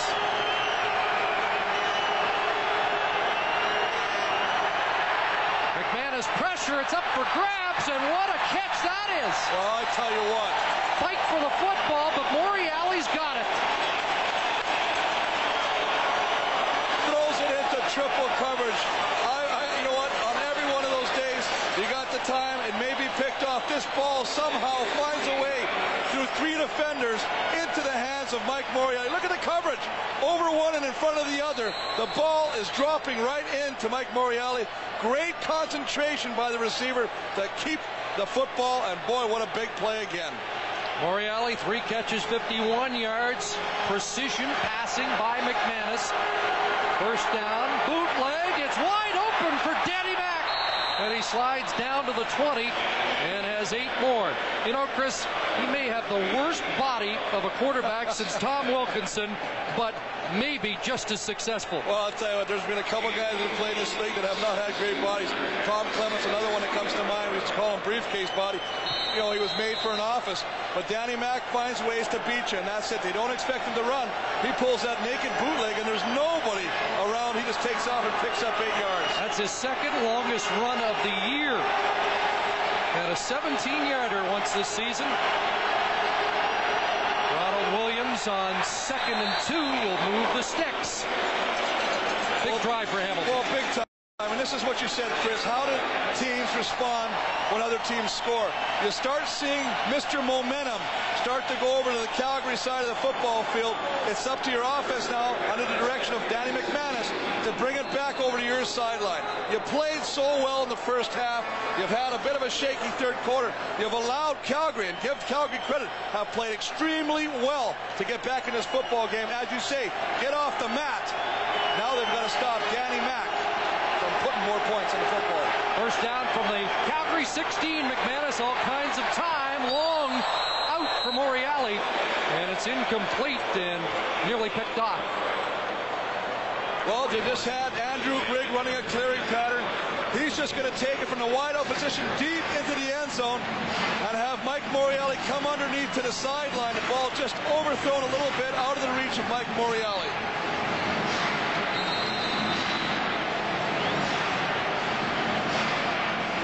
Buono quickly sending Aldi Henry an extra deep B in, and Traversey's going to have to scramble to the sidelines before the snap of the ball. Full disorganization defensively. Long hitch pass. Andrew Grigg, and he won't get outside. He's pushed out of touch, short of the first down. So the defense was scrambling, but gets the job done. And they try to get a little hitch pass out there, try and get some blocking in front of them, bring them back inside the blocks, and hopefully spring them for a touchdown. But the Calgary defenders would have none of that. They do a great job. William Hampton staying with them all the way, and Eric Sutton coming over to help push him out of bounds, forcing a Paul Osbaldiston 20-yard field goal. I hope Andrew's wife Grace doesn't get too excited today. She's eight months pregnant, cheering on in section 10. He says he doesn't want to see the paramedics up there today. Here's Osbaldiston putting it through, expanding the lead. 25-14, but maybe a little consolation there for the Stampeders defense. Last two possessions for Dave Dickenson have resulted in five-play touchdown drives. And we're going to check in with Glen Suitor. Dave Dickenson, Chris said his shoulder is fine. It hurt when he hit the turf, but he's okay and he'll obviously go. He said at halftime in the adjustments, they didn't make any. They're just making the plays now. And I saw Henry Burris, one of the Calgary quarterbacks, out for the year during halftime. Here's Dickenson out of trouble to Danielsen at the 40 and a five-yard catch. And Burris was saying the same thing. The coverages Hamilton employing aren't that complex. He was a little surprised at how sluggish the offense was. Well, we talked about the fact that we thought Dave Dickenson just had to find a rhythm. That was it. Just get the throwing motion down. I, I mean, we could talk about taking the football back to the center, setting up, but it's actually the fluid motion. Quarterbacks, when they get in that rhythm, when they're hot, it's just a quick flick and they get it going. He's in a group, completed eight straight, second and four. Time to throw. Danielsen drops the ball. Vince would like to have that back. And Dave Dickenson took a shot on that play as both defensive ends for the Hamilton Tiger Cats, Joe Montford and Tim Terry, met down and took out Dave Dickenson. As you see, Danielsen should have had that catch, right him, hit him right in the numbers, but the pressure of the front four. You can see working on a rim, a little dance inside, get him to freeze his foot, come around, and there you see the two ends meeting at the quarterback. Right on the left shoulder. Boys resilient. Final minute, third quarter. Martino. Tony Akins. Nailed right at the 40. Kevin Johnson, the linebacker out of Ohio State, just 34 yards on the punt by Martino.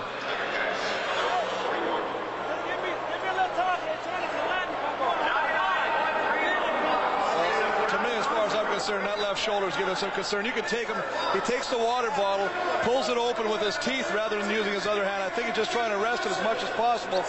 I mean, you can't question the toughness. You can see he took a shot right on the hand there. He's got a shot. He's looking at that. The face of his left hand is also swollen. He's been battered and bruised since week two of the season. So under a half minute to go, back into the hands of McManus, throwing up top, Archie Amerson, the one-handed grab. These receivers have done a job today, haven't they? Well, they have definitely come to play. That is again another. What a great catch. It's almost like they're just hot dogging, showing off in practice. You know, you watch these guys as they play in warm-ups and stuff, and they always try and do the one-handers. The coach will tell you as a receiving coach, hey, you put two hands on a football. But I tell you what, when he sees stuff like this, he may not be too concerned because that is a big play by Archie Amerson. And again, another favorite target that Danny Mack goes to when he sees the blitz of the Calgary Stampeders coming. 21st down plays for Hamilton. They've gone to the air. 35 yards on that. The blitz picked up, and here's a catch by Akins. Out of bounds at the eight-yard line. Tony Akins. Well, Chris, don't blitz Danny Mack too many times in a row. If he sees it, he's going to beat you. And right now, he's seeing it, and he's burning them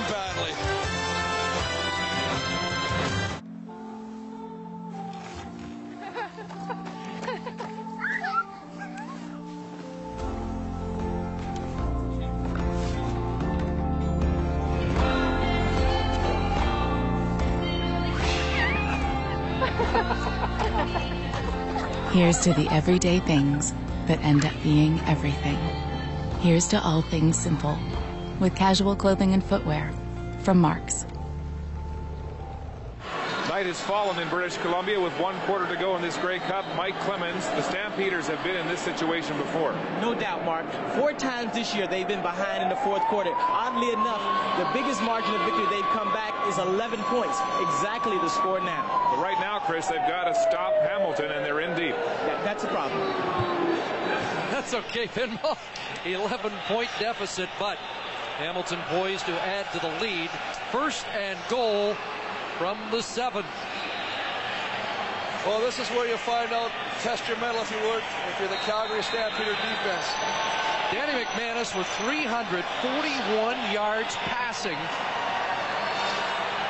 through three quarters of play. Sam's defense trying to urge the fans to make some noise here, trying to disrupt this Ticat attack. McManus looking in the end zone for Flutie. Touchdown!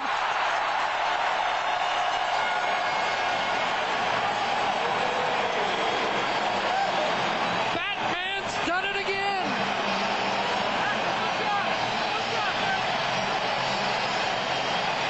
I'll tell you what, Chris? What a remarkable throw by Darren Flutie. Double coverage.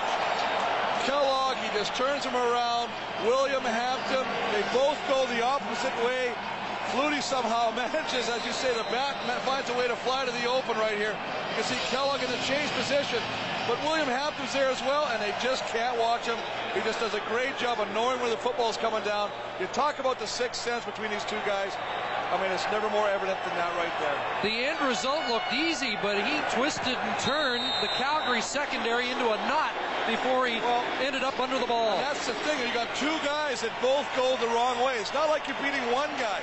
They've got help. They're double teaming Flutie.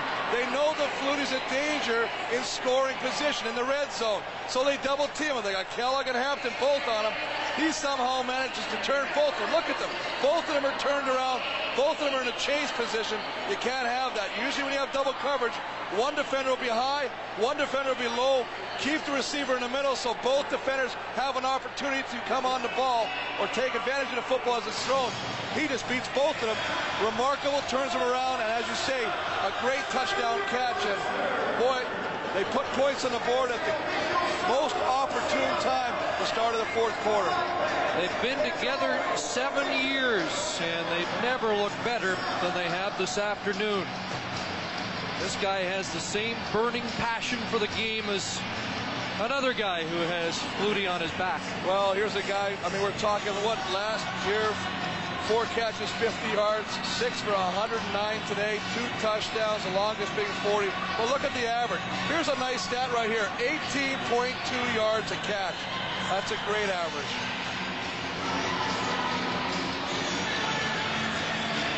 Thirty-two fourteen.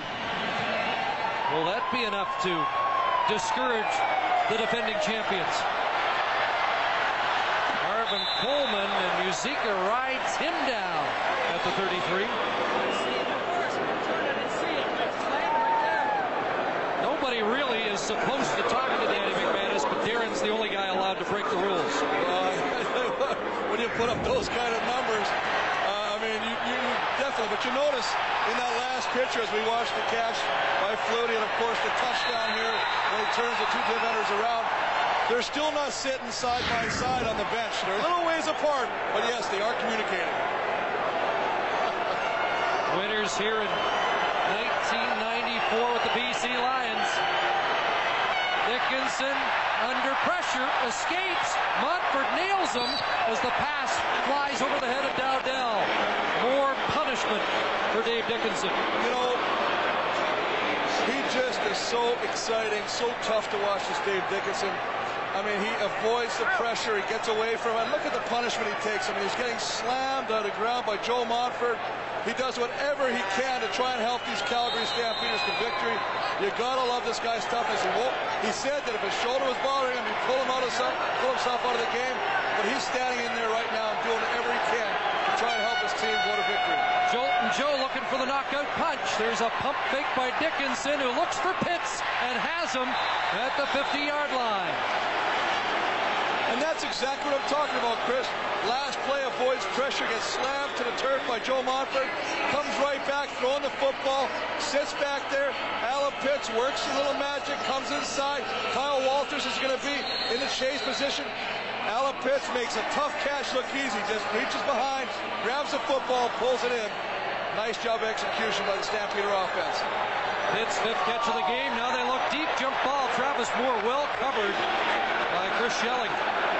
Boy, Shelling has been tough today. A lot of people, I think, in Calgary wondered if uh, they could pick on him. Well, they thought they could, and you know, Don Sutherin, defensive coordinator, said, hey, this kid can play. I mean, we talked about his toughness. We talked about his hitting potential. They say he loves to come up and stuff the run. But you also got to look at this guy's coverability. What a great job. There's Don Sutherin sending in the calls, defensive calls right now. But Chris Shelling, what a nice job of blanketing the receiver, Travis Moore, on that last play. Sudds in his 16th Grey Cup. His record 7 and 8. Second and 10. Four receivers near side. Dickenson in trouble. Boy, he got out of there again. He's still going. Dave Dickenson. Oh, nailed. He'll be short of the first down, but he takes it into Hamilton territory. This guy is not going to take a knee. Well, he's not going to take a knee, and this is a guy that's not known for his speed or his quickness. But one thing you got to talk about, he is very elusive. This is something. Look at the sixth sense he's got in here. Look at the spider-like mobility, spinning, turning, getting away from guys. People, Jeff Cummins finally comes back from the defensive tackle to put a paw on him and drag him to the turf.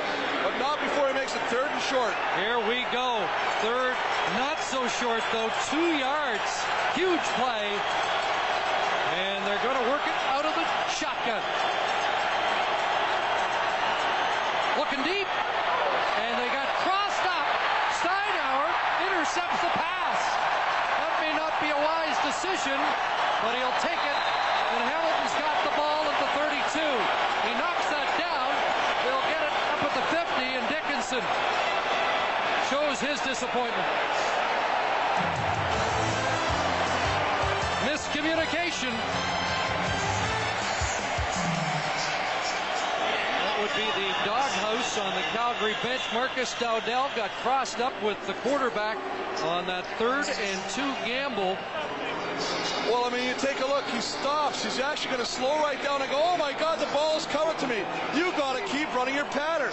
Dave Dickenson expected him to do a fly route right to the corner. You want to see reaction? Was he happy? I don't think so.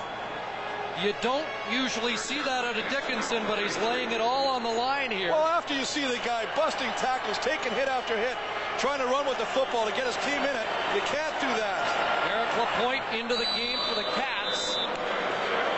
Remember the last time they ran on first down. It hasn't happened a lot today. And LaPointe gets it to the 35, three yards there. Well, Eric LaPointe coming into the game right now. They're going to look at him, see what he can do. You have an opportunity with this kind of a lead, 32 to 14, to give everybody a chance to play in the Grey Cup game. Danny McManus had 348 yards passing October 1st against Calgary. He's matched that number today. Seven. Back to the air, knocked down, and nearly picked off. Jermaine Miles got his mid on the ball as we join Steve Armitage. Chris, they have been working on the right hand of Ronald Williams now for some time. It is a broken right hand, but they have a big cast on it now, so he may be back in action.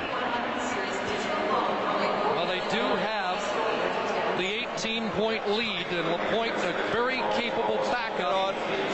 Agree with you 100%, Chris. I mean, if it was somebody who hadn't seen the football field all year, uh, pure rookie, I might have some reason for concern, but right now I agree with you 100%. Eric LaPointe has done very nice things when he's been on the football field for the Hamilton Tiger Cats, so they may lose some power, maybe some experience, but they still got a good guy in there, number five, Eric LaPointe. Haas working the clock. Booming the punt. Out of touch. Out of danger. Remember last week they gave up that long punt return to Winston October in the Eastern Final. Uh, Baldiston not going to take any chances as Dickenson goes back to work.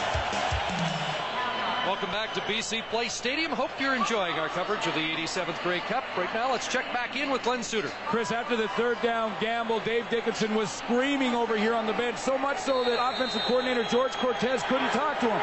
Pitts went over and said, calm down. We need you the rest of the way if we want a chance.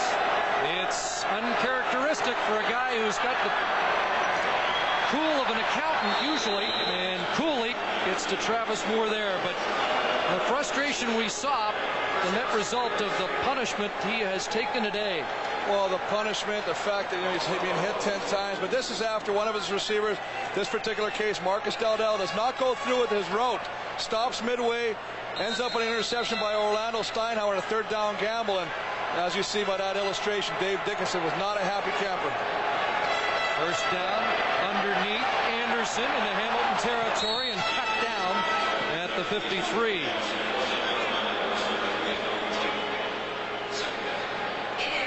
But that's a nice little matchup, Chris. One of the things I thought they would have used a little bit more is getting Kelvin Anderson as a receiver out of the backfield, putting a linebacker, in this particular case, Calvin Tuggle in a chase position.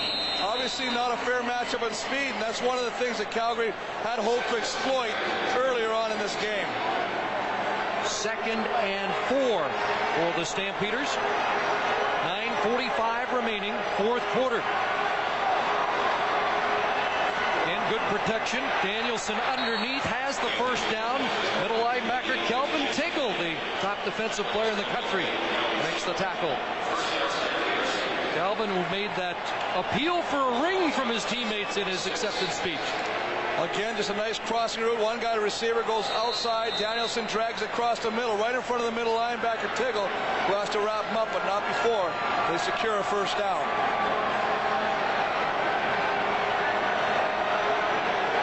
Dickenson back in the hurry up, fake to Anderson. Dowdell trapped it. Incomplete. So at least Dowdell's still in the playbook. well, you know what? And That's the kind of guy. You know what? Yeah, you had a breakdown. You had miscommunication. I always say if you're in the game, it doesn't matter if you're the primary receiver, you follow through on your route. You make sure that if you're not the primary receiver, that you may become the secondary one and he'll go to you. That was a mental breakdown on his part. As you say, though, Dave Dickenson has not ruled Marcus Dowdell out and comes back with him, unfortunately, a little too low and skips off the turf. 200 yards passing for Dickenson in the second half.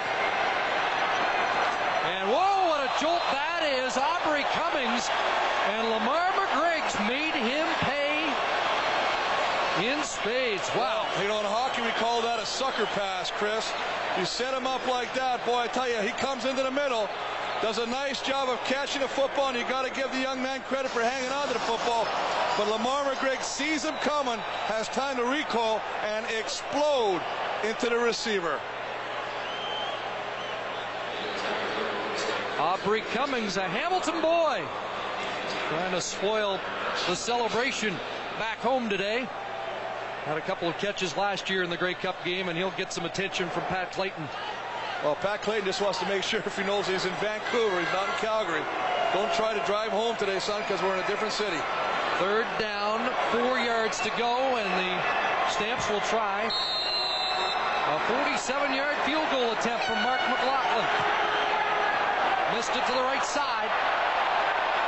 Amerson's going to bring it out. And Archie Amerson goes for a run across the 20-yard line. Eight minutes, 11 seconds left in the fourth quarter. Aubrey Cummings collecting himself. It's still an 18-point Ticat lead. Nightfall in Vancouver. And the defending champions in danger of falling here to a guy who's used to Grey Cup action back in 1990, a teammate of Walby's. A touchdown pass to Rick House in a route on the losing end in 92, and then a great bootleg play for a touchdown in 94. Losing cause, but over 400 yards, three touchdowns against the Argos in 96. Gritty effort. Falls short last year in Winnipeg. Sixth Grey Cup appearance. And he just keeps rolling passing yards. Almost definitely. He is the magic man. He just finds a way to win. Under eight minutes to go, here is Eric Lapointe. Kevin Johnson tries to remove his helmet unsuccessfully, but they stopped that run for a loss. Johnson, who will eventually take over from Alondra Johnson as the middle linebacker of this Calgary defense. You know, we, and, and, you know, you talk to Kevin Johnson. I mean, he's the guy. he's the heir apparent to A.J. Alondra Johnson in the middle. Got great speed, very physical player out of Ohio State, as you say. More interested on that tackle with ripping the head off the shoulder pads and actually tackling the guy. But, you know, they're at the stage right now where they want to punish the guys just to let them know they're still in a football game. Second and 12. The Ticats have not turned the ball over today, and that pass incomplete, intended for Akins. Good coverage by Jack Kellogg, and let's join Glen Suitor. Chris, I just got an update on Aubrey Cummings after the big hit from Lamar McGriggs. Pat Clayton, the trainer here, asked him two questions. The score in the game, and if he remembered what happened on the play.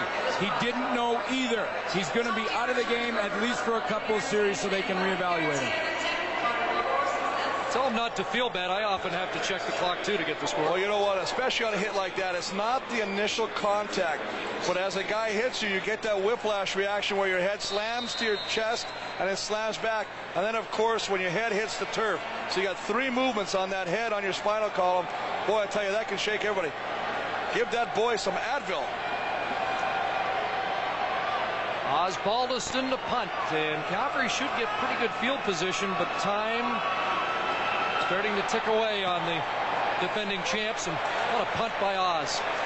Inside the 40 for Coleman. Sidesteps the first wave. And Marvin Coleman with a nice run back over the 50 and one trip away from really busting it. 18 points down. They need three touchdowns. Anderson. And he's forced out, Dickenson is down and not getting up as quickly. Well, Mike Philbrick came through. Remember, whenever you're running a screen or releasing somebody, you want to let the lineman in. Not that quick, though. You want to hit him, release him. It's almost a two-count thing to allow the quarterback to come back and set to dump the ball. It's just a screen pass. But look at number 77 come in here. Not only hit him, but drive him into the turf. Mike Philbrick, another one of the Hamilton natives, looking to bring the cup home. McCoy stays ready. Second and one for Calgary. And they send six receivers out. Big pump fake, and now the release man is Dowdell, and Steinauer pushes him out after a first down. 5.55 to go. There still is time, but Calgary has to be explosive, obviously, now. Well, most definitely right now. You can see he's just working inside. He's not cutting his route this time. Now he recognizes that the quarterback's in trouble. Take it back to the sideline. Catch, help your teammates out. He does a great job and turns up, gets a first down, keeps the drive alive. As you say, with 5.55 left, they've got to put some points on the board right now, though. They can't be content with trying to kick a field goal. Two touchdowns came quickly in the third quarter. But then the defense couldn't keep McManus off the board. Long throw, wide side, and Andre Arlene has his first catch of the year. Out of St. Francis Xavier, and a native of Grimsby, so he knows what it's like to cheer for the Tie Cats, but not right now. Well, they got such great Canadian talent at the, at the receiver position right there. Another guy comes in, as you say, first catch. It's just a hitch pattern. One setback, throw the football, put in his hands, let him make a nice move, beats Chris Shelling and comes to the inside and picks up a first down. Arlene comes in because Cummings is still shaking off the effects of the McGriggs hit, and now Philbrick is down and getting attention. And those big guys may be feeling the effect of a long, warm afternoon.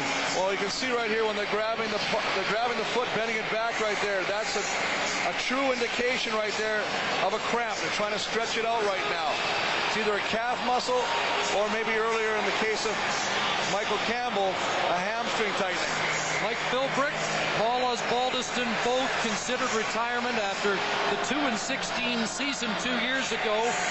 Ron Lancaster came in and he changed all that. There's Aubrey Cummings back in the game. But Lancaster brought hope to the Ticat franchise. People started coming back like Osbaldiston, Philbrick, and they laid the foundation for what we're seeing this afternoon. Remember Osbaldiston telling the story yesterday about playing terribly earlier this year. Lancaster really chewed out the guys and then started talking about what they were going to do the week later.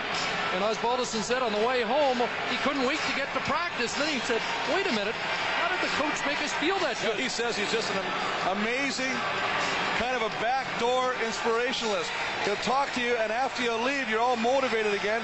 And, and what did Paul say? Paul said he felt like driving to the stadium.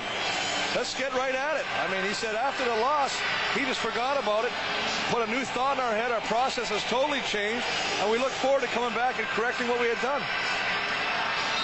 So Philbrick's off. Jeff Cummins is in. And first and 10. Back to work goes Dickenson with time, looking downfield. Pitts open, has the catch at the one yard line. Lost his footing, or he might have taken it in. Well, we've talked about this combination today. Gerald Vaughn working against Allen Pitts. Allen Pitts takes him deep and it comes back to the football. Just going to go downfield, fake to the outside, out to the corner. Now come back into the goalpost. Just a nice job of catching the football in front of Gerald Vaughn. Sixth catch of the day, 96 yards for Pitts, who's never had a 100-yard game in the Grey Cup. Stamps knocking at the door. Dickenson rolling, and he's buried, drilled to the carpet. Rob Hitchcock finished him off with Calvin Tuggle. Well, they brought the blitz, Chris. number 73, the defensive player of the year. He's up the middle. Rob Hitchcock, the safety. Rob the Hammer Hitchcock. He comes. I mean, they just lay a licking. Dave Dickenson does not have any time to set up on this play, and as a result, loses yardage. Well, they don't run a whole lot down deep, but the gamble to pass now means it's second and goal from the eight. And it was a quick play. That's why the offensive lineman tried the chop block, tried to cut block, get the hands down so he could throw the ball quickly.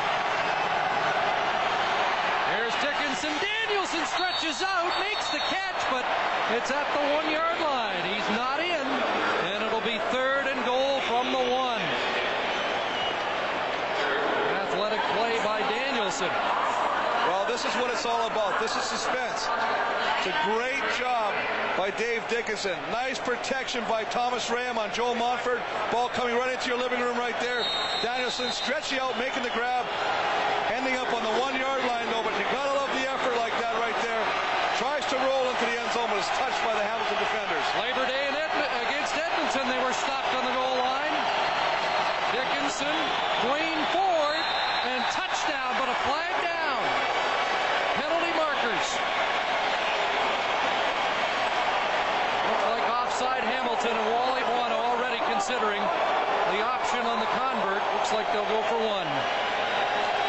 Offside. Hamilton number 77. Decline. Duane Forde with the touchdown. He's been with them for their two Grey Cup championships.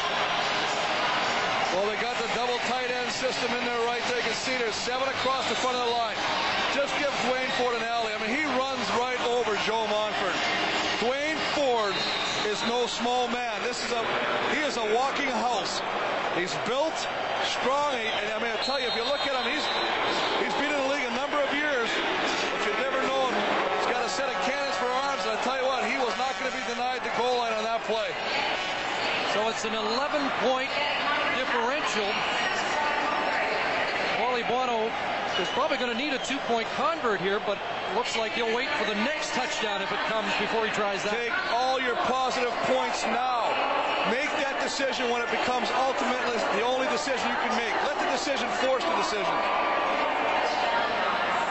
And now instructions from McLoughlin. They've already had an unsuccessful short kick in this game to start the second half. 3.06 left. There is time for a couple of possessions, Calgary really has no margin for error now. Now, Chris, we saw them open the second half with a short kickoff. Do you think that they would try that again, or will they just try to kick it deep and, and hope the defense can shut down the Hamilton offense and give their offense the ball back in better field position again?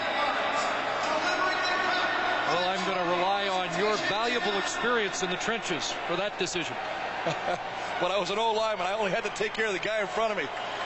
Yeah, but you always acted like an assistant coach. I will give you that one.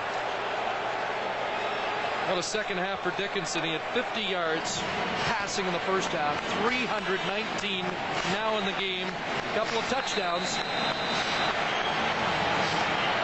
11 points the difference. And McLoughlin, high kick, not that deep. And Amerson has it, runs into Ray Biggs as he gets near the 45 yard line. So we're down to 3.03 to go. Calgary needs a big play on defense, a couple of big plays on offense, but they're hanging around here in the 87th Grey Cup Championship. Well, this is what it's all about. You got to sip out of that beauty three times, and if the Ticats can't taste it yet, they even stoke it up a little more. Well, they're pretty close. They know they're watching this clock tick. Everybody is watching that click, whether you're on the sidelines or on the actual field. You're taking a peek at that clock. That clock's running. The meter running on the Stampeders. First down, Lapointe to gain, and he is brought down near the line of scrimmage. The last two series for Hamilton, two and out without Ronald Williams and Corey Grant. Well, definitely two big weapons. One at wide receiver, and of course the big horse in the backfield who also catches the ball extremely well out of the backfield. But you know, Danny Mack, I mean, he wants to keep the football right now. The longer you keep it, the more time you take off the clock. That's elementary. And he'd love nothing better than take this clock and eat up the clock right now and not even allow the Stampeders on the football field again. He's a guy who knows all about using the clock. The draw play, Lapointe, and Eric Lapointe lunging over midfield and a critical first down for the Ticats. Well, that'll chew up maybe another minute on any thought of a Calgary comeback. Well, just a draw play. Deep set, give him the ball, let him find the opening. They love the way this kid runs, his toughness, not being denied. He knows where he's got to go. His hurdles, gets hit in one leg, but his momentum of his body still carries him forward. As you say, picks up a crucial first down. And now they got it for three more downs. And more importantly, going to eat some more time off that clock. He rushed for 187 yards in his CFL debut. He's got the ball again, and he's rumbling for more yardage, close to the 45. Eight more for Lapointe. Out of northern Quebec, you saw the piece Mark Lee had on the explosion of football in Quebec. He says he comes from hockey country, but they're recruiting football players out of there now. Oh, most definitely. I mean, he's just having fun. You know, you got to love this. He gets an opportunity to play in the biggest game. Everybody dreams of playing in this game. He's making contributions. He's run the ball well. The offensive line, they bring in the tight end Bob Beveridge. These guys are having fun right now. They know they're a minute 49 away from drinking out of the Grey Cup and getting what's even more important, the Grey Cup ring that they'll never, ever lose. Second down, Lapointe again tries that left side, and he's close.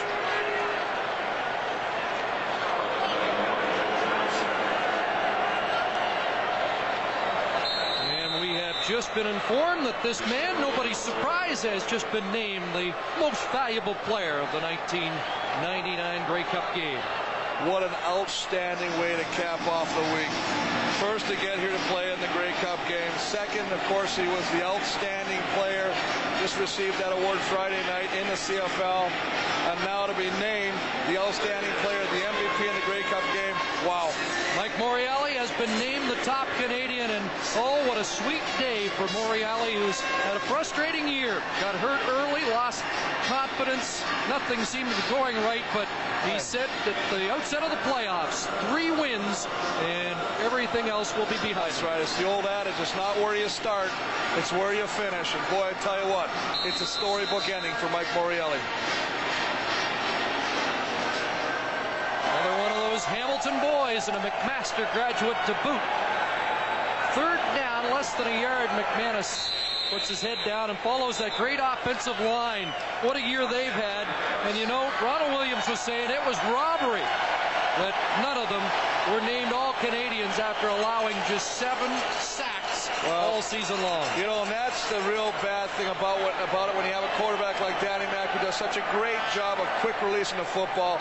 We showed it to you today, 2.5 the average seconds. But but the thing about this offensive line, they still got to work. They still have the other facet of the, of the football game, which is running the football. They're great run blockers. You got to give these guys credit. And I would agree wholeheartedly that they should have had at least one guy make the All-Canadian team. There's Jeff Traversy, just getting to his feet. Pat Clayton helping him to the sidelines. Outstanding player of the year, outstanding player of the Grey Cup game in his 10th year. Danny McManus finally getting the recognition he deserved, but give those Hoggies in front of him credit. Well, I'll take a look right there. I mean, that is a wonderful stat. Look at the company. Look at the company he's in right there. Danny McManus tied with Russ Jackson, Bernie Faloney. Wonderful company. Great kudos. Congratulations to Danny McManus. After taking out the offensive line for dinner this week, he needed the winning share of the Grey Cup. well, he said it cost him $1,500 to feed him. LaPointe keeps turning up yards at the 35. We're down to 101 and ticking. Russ Jackson next door to us. The Stampeders will be unable to repeat. And well, something this franchise this, has never been able to do. You know, and they just showed Dave Dickenson on one knee. What a courageous effort by the quarterback of the Calgary Stampeders. I mean, did everything he possibly could have been asked for to try and lead this team to victory. Stuck in there, ran with the football, took a number of hits today, just couldn't come out with it. Eric LaPointe continues to carry the football. And the celebration's on. What's up, baby? Well, I told you, one thing that the, the Hamilton Tiger Cats are not content with is just to run the clock and punt the football away and give the ball to the Calgary offense. I said they'd be happiest by driving the football down, not allowing the Calgary offense one more sniff of the football field. It's just a final statement on their season. Eighth play of the drive. Yes, they are making or putting an exclamation point on this game. In his 10th trip to the Grey Cup. Three and six until today. This will be his second victory. As a head coach to go with two as a player. And Chris, you got to mention a guy like Derek McCready. You mentioned him earlier. Final game, bad wheels and all, is going to finally get the drink out of the cup. And more importantly, he's going to get that ring he'll put on his finger forever. Tore up ACLs in either knee and stayed with it because he wanted a ring. Anderson's got one, but he won't have another today. And now the fans on their feet for Danny Mack and the Tiger Cats. Timeout's been called and the celebration is on at the Hamilton bench.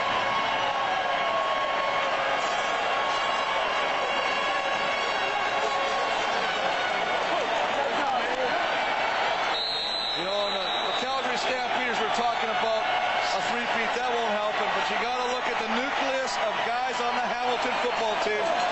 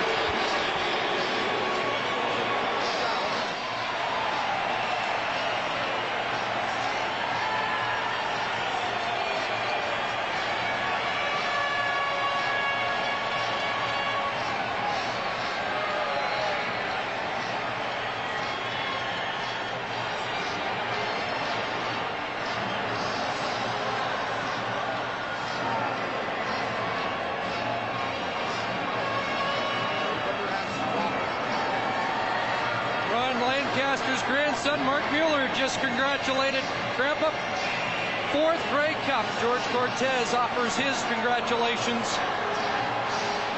2 and 16 a couple of years ago. They got to the Grey Cup last year and just seemed happy about it. This year, they Well, came back to get the job done. We talked about it all week, Chris. You said last week the players were just happy to be in the show. This year they wanted to be the show, and I tell you what, they put on a show today in front of the fans here at BC Place and all the viewers at home. Because what a great, what a great game, what a display of execution by not only Danny McManus and the Hamilton offense, but what a display put on by that tough, tough Hamilton defense. Ron Lancaster offering, offering congratulations to Dave Dickenson. You saw Paul Osbaldiston, the only holdover from the 1986 Grey Cup team. There's Oz, six field goals in that one. And once again, he is going to celebrate a Grey Cup title. And there are some tears of joy from Paul Oh, Osbaldiston. you could just see the emotion right there as he goes into the crowd. He's got family and friends here. I mean, he's just doing it great. Let's go down to Steve. Thank you, Chris. Danny McManus, what a week. A Grey Cup, the outstanding player in the league. You are the MVP in this game. I tell you what, it's just a reflection of our ball club. It starts uh, with our head coach and trickles down. Uh, what a great group of guys. We had the uh, stigma of not winning a Grey Cup in the 90s. Hamilton has won in every decade except that, so we had a lot of pressure on us, and the guys came through today. Danny, you are always so calm, cool, and collected. When are you going to let the emotion come through? I don't know. I, I, I mean, I'm still caught up in it right now. Uh, it still really hasn't hit me. But I imagine once I get to the locker room and start popping some champagne, things will get a lot better. Let's go to Glen Suitor. Thanks, Danny Mac. Thanks, guys. Archie Amerson, Darren Flutie, congratulations, guys. You really had that Calgary defense guessing all game. Yeah, man. I mean, we was up for the challenge tonight. I told Darren, I said, hey, Darren, it's going to be your night. And it was. Darren, what did you see in that Calgary coverage that allowed you to get so wide open? Well, they played a lot of cover one. I mean, they're going to win some of the battles, but when we win versus man-to-man coverage, we're going to win big. And we did that tonight. Danny called a great game and was in total control. Taking that final step, this must feel great for you guys. Oh, man, we got that ring. After my first year being 216, Congratulations, guys. Steve, back to you. Thanks. Since I've got Ronnie Lancaster with me, Ronnie, put into words how you feel right now. Well, you know what? That's what you start the season for. We had a goal in November to go undefeated. We're 4 0 in November. That's all that matters. You told me at halftime that this one wasn't over. Yeah, was. there was still a second half to play. Always is. Uh, yeah, The Canadian Football League, I told you, you're not safe with two minutes left, so why should we be safe with 30? I don't know what the offensive or the defensive game plan was, but it worked perfectly. Stay out of second and long. That was our goal. Congratulations, Ron Lancaster. Chris? Well, the Hamilton Tiger Cats won nine of their last 11 games. They were whipped 52-19 in Montreal. It was the wake-up call this team needed. Ron Lancaster got them back on track. And now the celebrations are on as we join Mark Lee. The Tiger Cats enjoying this one. Tommy Henry, the six-year veteran, with a big hug on the sidelines, Chris. Their first Grey Cup championship since 1986. And just two years after that dreadful 2 and 16 season, when some of these players wondered if they would come back and play football again, Mike Philbrick, one of them, was thinking of retirement. He'd had enough. But came back he did, and two years later a championship as they wear the hats. There's Derek McCready, two broken knees, 11 years in the Canadian Football League, and finally a Grey Cup. And Mike Clemens, he's talking about retirement. What a way to go out. What a way to go out. This is how you do it. And this is a guy that has labored so hard and so long for the Grey Cup championship. And it's good to see it happen. All right, let's go back down to the celebrations and rejoin Steve Armitage. Ladies and gentlemen, for the final time this century, I'm going to call upon the commissioner of the CFL to present the Grey Cup to the 1999 champions, the Hamilton Tiger Cats.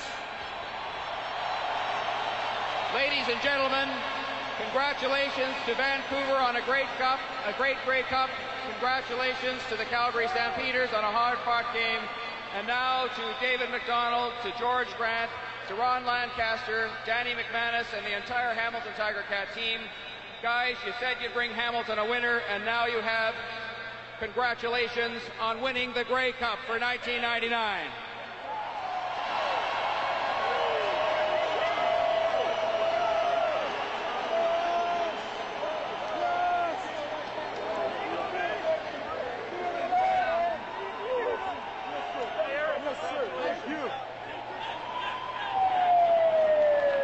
The silverware is going to Steeltown. The Tiger Cats are Grey Cup champions with a 32-21 victory over the defending champions from Calgary. There will not be a repeat for the Stampeders. The Tiger Cats have Lord Earl Grey's mug firmly in their grasp, mauling the Stampeders here today at BC Place Stadium.